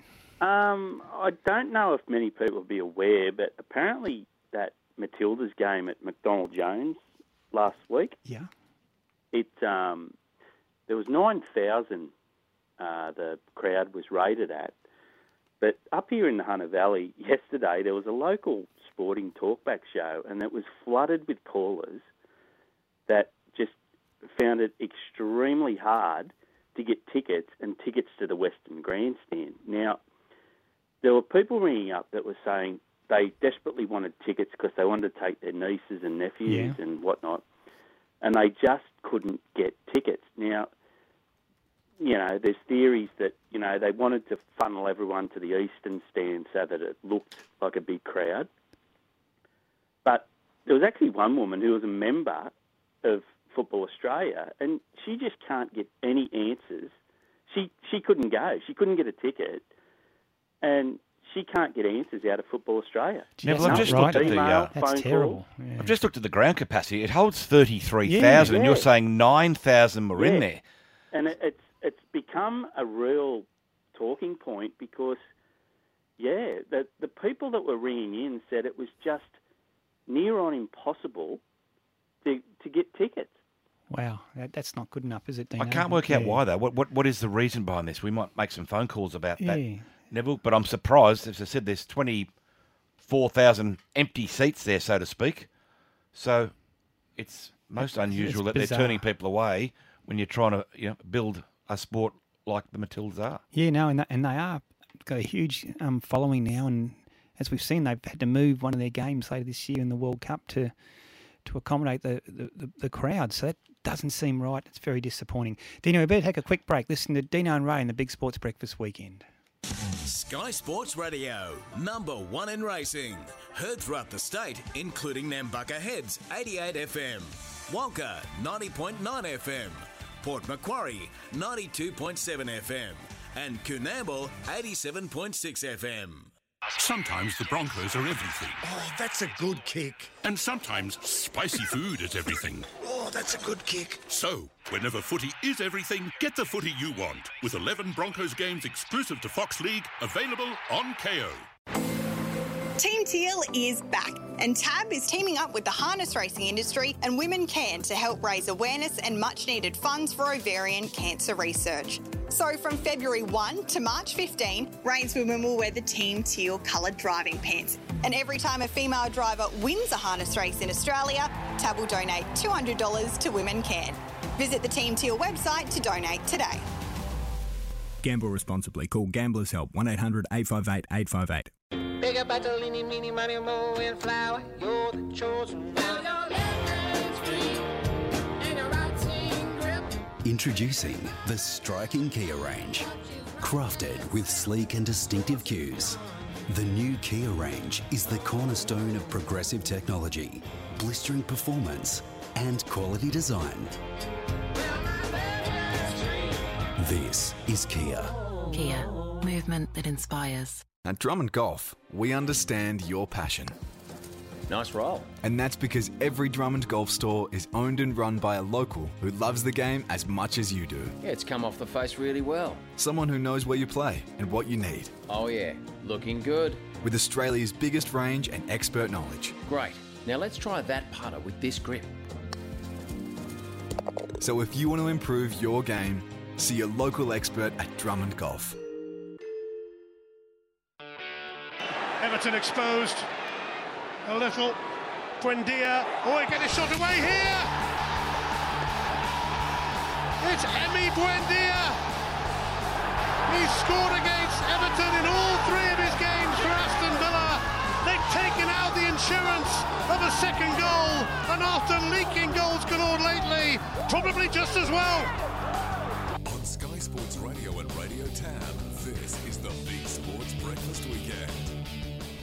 Welcome back to the show. It's Aston Villa 2, Everton uh, nil. One of our listeners might have picked up, we might have given a wrong score earlier because Arsenal did defeat Leicester uh, 1 0, which was important because Arsenal stay in front. Manchester City also winning overnight. So Arsenal still have that two point gap over Man City, but importantly have an extra game to go. Don from Carlton's chimed in. It's good, good to hear from Don again, Dino. He says, Hi, Hey Ray, the last five minutes has shown that you have a perfect radio partner. The next time that Dean's unavailable at State of Origin or whatever else you might go to, Dino, come on down, Tanya Thomas. Articulate, knowledgeable, and a great voice for radio. We can't get Tanya to do any more. She won't do any more. She is very good, Ray. They punters love her. Don from Carlton joins the queue. Exactly, yeah. You're not going to try to get rid of me, though, are you? No, of course not. Okay. No, Just could, checking. Couldn't imagine doing the show without you. Our next guest couldn't imagine coming on the show if you weren't on it, and hopefully we'll get Brad Arthur up very, very shortly. Brad's there now. Brad, good morning. Morning, boys. Here we go. Thanks for joining us, Brad. Well, the countdown's on, four sleeps to go, and all the preparations have been done. How is the team shaping up for Thursday night's clash with Storm? Yeah, we're in today. Um, got a our, our main session today, and the boys are, um, you know, they've they've come in this morning. They're nice and fresh. They're ready to go. They're excited. It's new season. Um, everyone starts on zero, so um, yeah, they're looking forward to, to getting out on the field. I think they've had enough of the pre-season training, so Mm. it's time to play. Hey, BA, do you are you a believer in premiership windows? And if you are, you know, obviously you believe Parramatta's still in that window, but is it something you think about, or is it just a, a media myth? Yeah, I don't know if it's media myth, but I mean, it, I don't believe in it. Um, you know, I've been told for the last three years that we were in our premiership window each year, and um, each year, you know, we managed to, to, to keep getting better, and that's all I can ask from this group at the moment is they keep getting better. Um, we've trained well. Our pre-season's been great in terms of the bar was we started at a higher point, you know, so I feel like you know we, we're going to start the season well, um, and then make sure we're, we're firing at the back end of the year. But you need a bit of luck along the way. You need, you know, make sure you keep your best players on the field. Um, and we've got some blokes that are new to our team that are looking for opportunity, and our job as coaches to is to really improve them. Speaking of keeping players on the field, is it possible to get an update on Sean Lane, Brad? Um, yeah, he's probably he's he's had his op, and um, luckily he didn't have to have his jaw wide shut. So, um, but he's had a plate put in it, and he'll um, he'll probably be you know six seven weeks. Hey, BA, obviously a lot of people out there are talking about Mitchell Moses and his future. It's becoming quite tiresome, to be honest, but I guess everyone wants an answer, including you and the Eels. Can you give us any update as to where he's at? Yeah, I, I don't have any idea, Dino. Um, look, as far as I'm concerned, he's Mitchell. The way he's training and, and his mannerisms is that you know he's happy here, wants to stay here. Um, he's just working through that with the club, and, and hopefully it gets done. Um, I'd like that. you know, he's always said all the way through he wants to try and have it before kick-off, which is only a few days away. So hopefully it's it's sooner than later. Well, you- you've locked in Dylan Brown. I know a lot of Eels fans are hoping you can lock in Mitchell Moses. Brad, last year's grand final loss, is that used as a motivating force? Do you discuss it? Do you even think back on it? Or, as you said earlier, you start every team starts from zero from round one. How do you use last year's loss to learn from and, and go forward? Um, we haven't talked about it, and I'm sure that the players there's enough motivation and drive for them that they got that. You know, they got so close but so far away from winning it. Um, and all the hard work that, that took to, to get there, we haven't talked about. it. I don't think we need to, and and hopefully we might be able to, you know, like draw on it at the back end of the year um, if if we're good enough to get to that position again. You know, there's certainly some things that we learnt from it, but they're no good to us in in round one. Um, So at the moment, it's just making sure we start well, um, and you know we've got plenty of drive and motivation for that. Hey, Brad, the last Eels side to win a comp was 86. It gets brought up all the time. I've brought it up myself a million times, so I'm not trying to push it onto other journos. But does the drought uh, annoy you in terms of the constant speculation? Do you use it as inspiration, or is it just something you don't even think about and it just doesn't enter your mind? You know, you know, well, it, gets talked about and we can't avoid it, and we just got to. It's it's what it is, you know, like and we've got to embrace it. Um, in terms of our response, and all we can control is what you know, like the boys. However long the drought is, they haven't been part of that the whole time. They're, they're this period, and you know we're, we're, we're getting better each year, and we, we're putting ourselves in a position where we're, we're a chance. But there's 16 other very good football teams, all with the same mentality, trying to win it. So it's it's not easy, um, and but we can't shy away from it. It's just what it is. But you know, like that can't be the motivating factor for us. Um, you know, it needs to be you know come from within, and there needs to be more want and drive than just you know to break a drought. Hey, BA, I'm just curious to ask you a, a left field question. What's the best and worst thing about coaching at NRL level? Um, oh, the best thing is, you know, seeing. Oh, obviously, I love winning um, and game day, but the, the best thing about coach just seeing you know players that come in and the ability to to have a relationship with them that makes them you know better people and and better players. And you know we pride ourselves on it at the club that every player that's come here has got better, or we've we're able to keep in form and and even the, you know once we've we've they've left us, they've left here better players worth worth more money, um, better people. So that that's the best part of it is you know helping improve players, and then the, probably the worst part of it is the tough conversations that you can't avoid and you have to have around team selection. You know that's that's hard. To, it's hard, but you just got to be honest. Um, but it's not nice having to take away the one thing that they train for every week hmm. and they love, and you know you're taking that away from them. What about doing these kind of interviews? Where does that stand? You've got to be done, mate, haven't they? You know what? We've got fans out there. We've got people that pay our wages, so we- they need to, you know, we need to put time back into the game. Good comeback. I'll give Brad an enormous rap here. A lot of coaches don't get back to you. Brad always gets back to you. He always rings back. He's always available. He's always polite. And I'm not peeing in your pocket, Brad, but you are a, a, a pleasure to deal with in terms of media and coach. Well, he obviously gets it. Well, yeah. yeah. Well, I just think it's you know it's part of our job. It's what we've got to do. You know, I prefer not to have to do it, Dino, to be be honest. But you know, look, it's that's what we get paid to do, and our fans and members want to know what's going on with their team. Yeah, and when there's a full house at CommBank, uh, Parramatta fans they they they, are, they love their sport and they want to see a winning team. Uh, Brad, you mentioned earlier about uh, the want and the drive in the players. What have you seen over summer that suggests to you that it's there and they really want this premiership? Um, just our starting point. You know, like each year, our, the bar that, that we start at is the levels higher, so it allows us to, you know, like if they if they were comfortable or satisfied with what happened last year, you know, we would see that in their first week or second week of return. You know, and that's individually right across the, the whole group. They all come back in a state that is good enough to probably nearly go out there and be able to play within a week's time. You know, so anything we do from there is all um, improvement for them, and you're not chasing your tail. So you know, you see the the hunger and the drive, not what they say, but uh, you know what they do, and, Mm. and not so much what they do here all the time. It's it's what they do away from here that gets them ready to you know be at their best at training.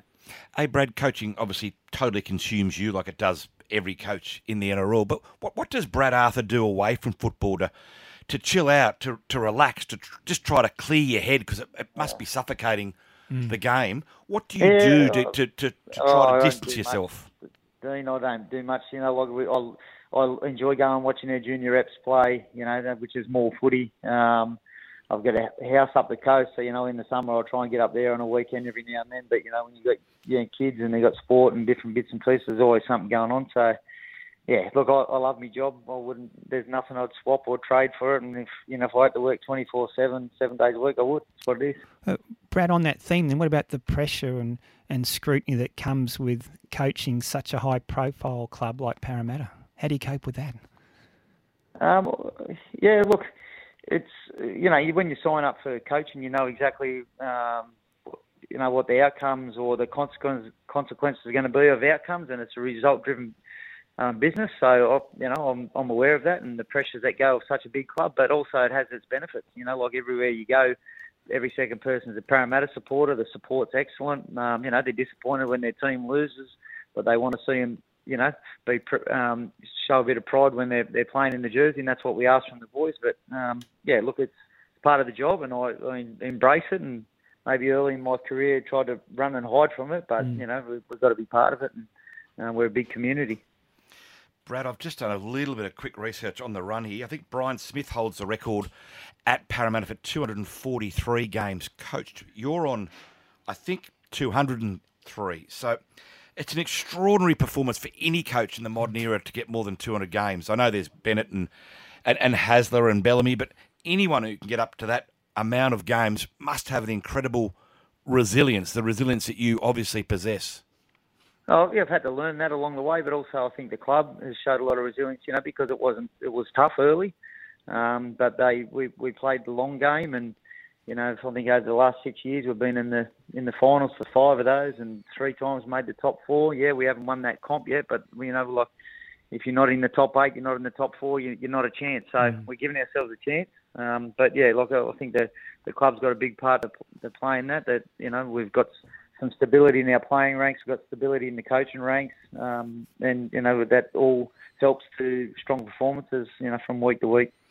Yeah, Brad, just finally, um, the countdown's on to Thursday night and the season proper gets underway. Might be a difficult question for you to answer, but what would be a successful season for you at Parramatta this year? Oh, look, it's it's very yeah. That's a tough question.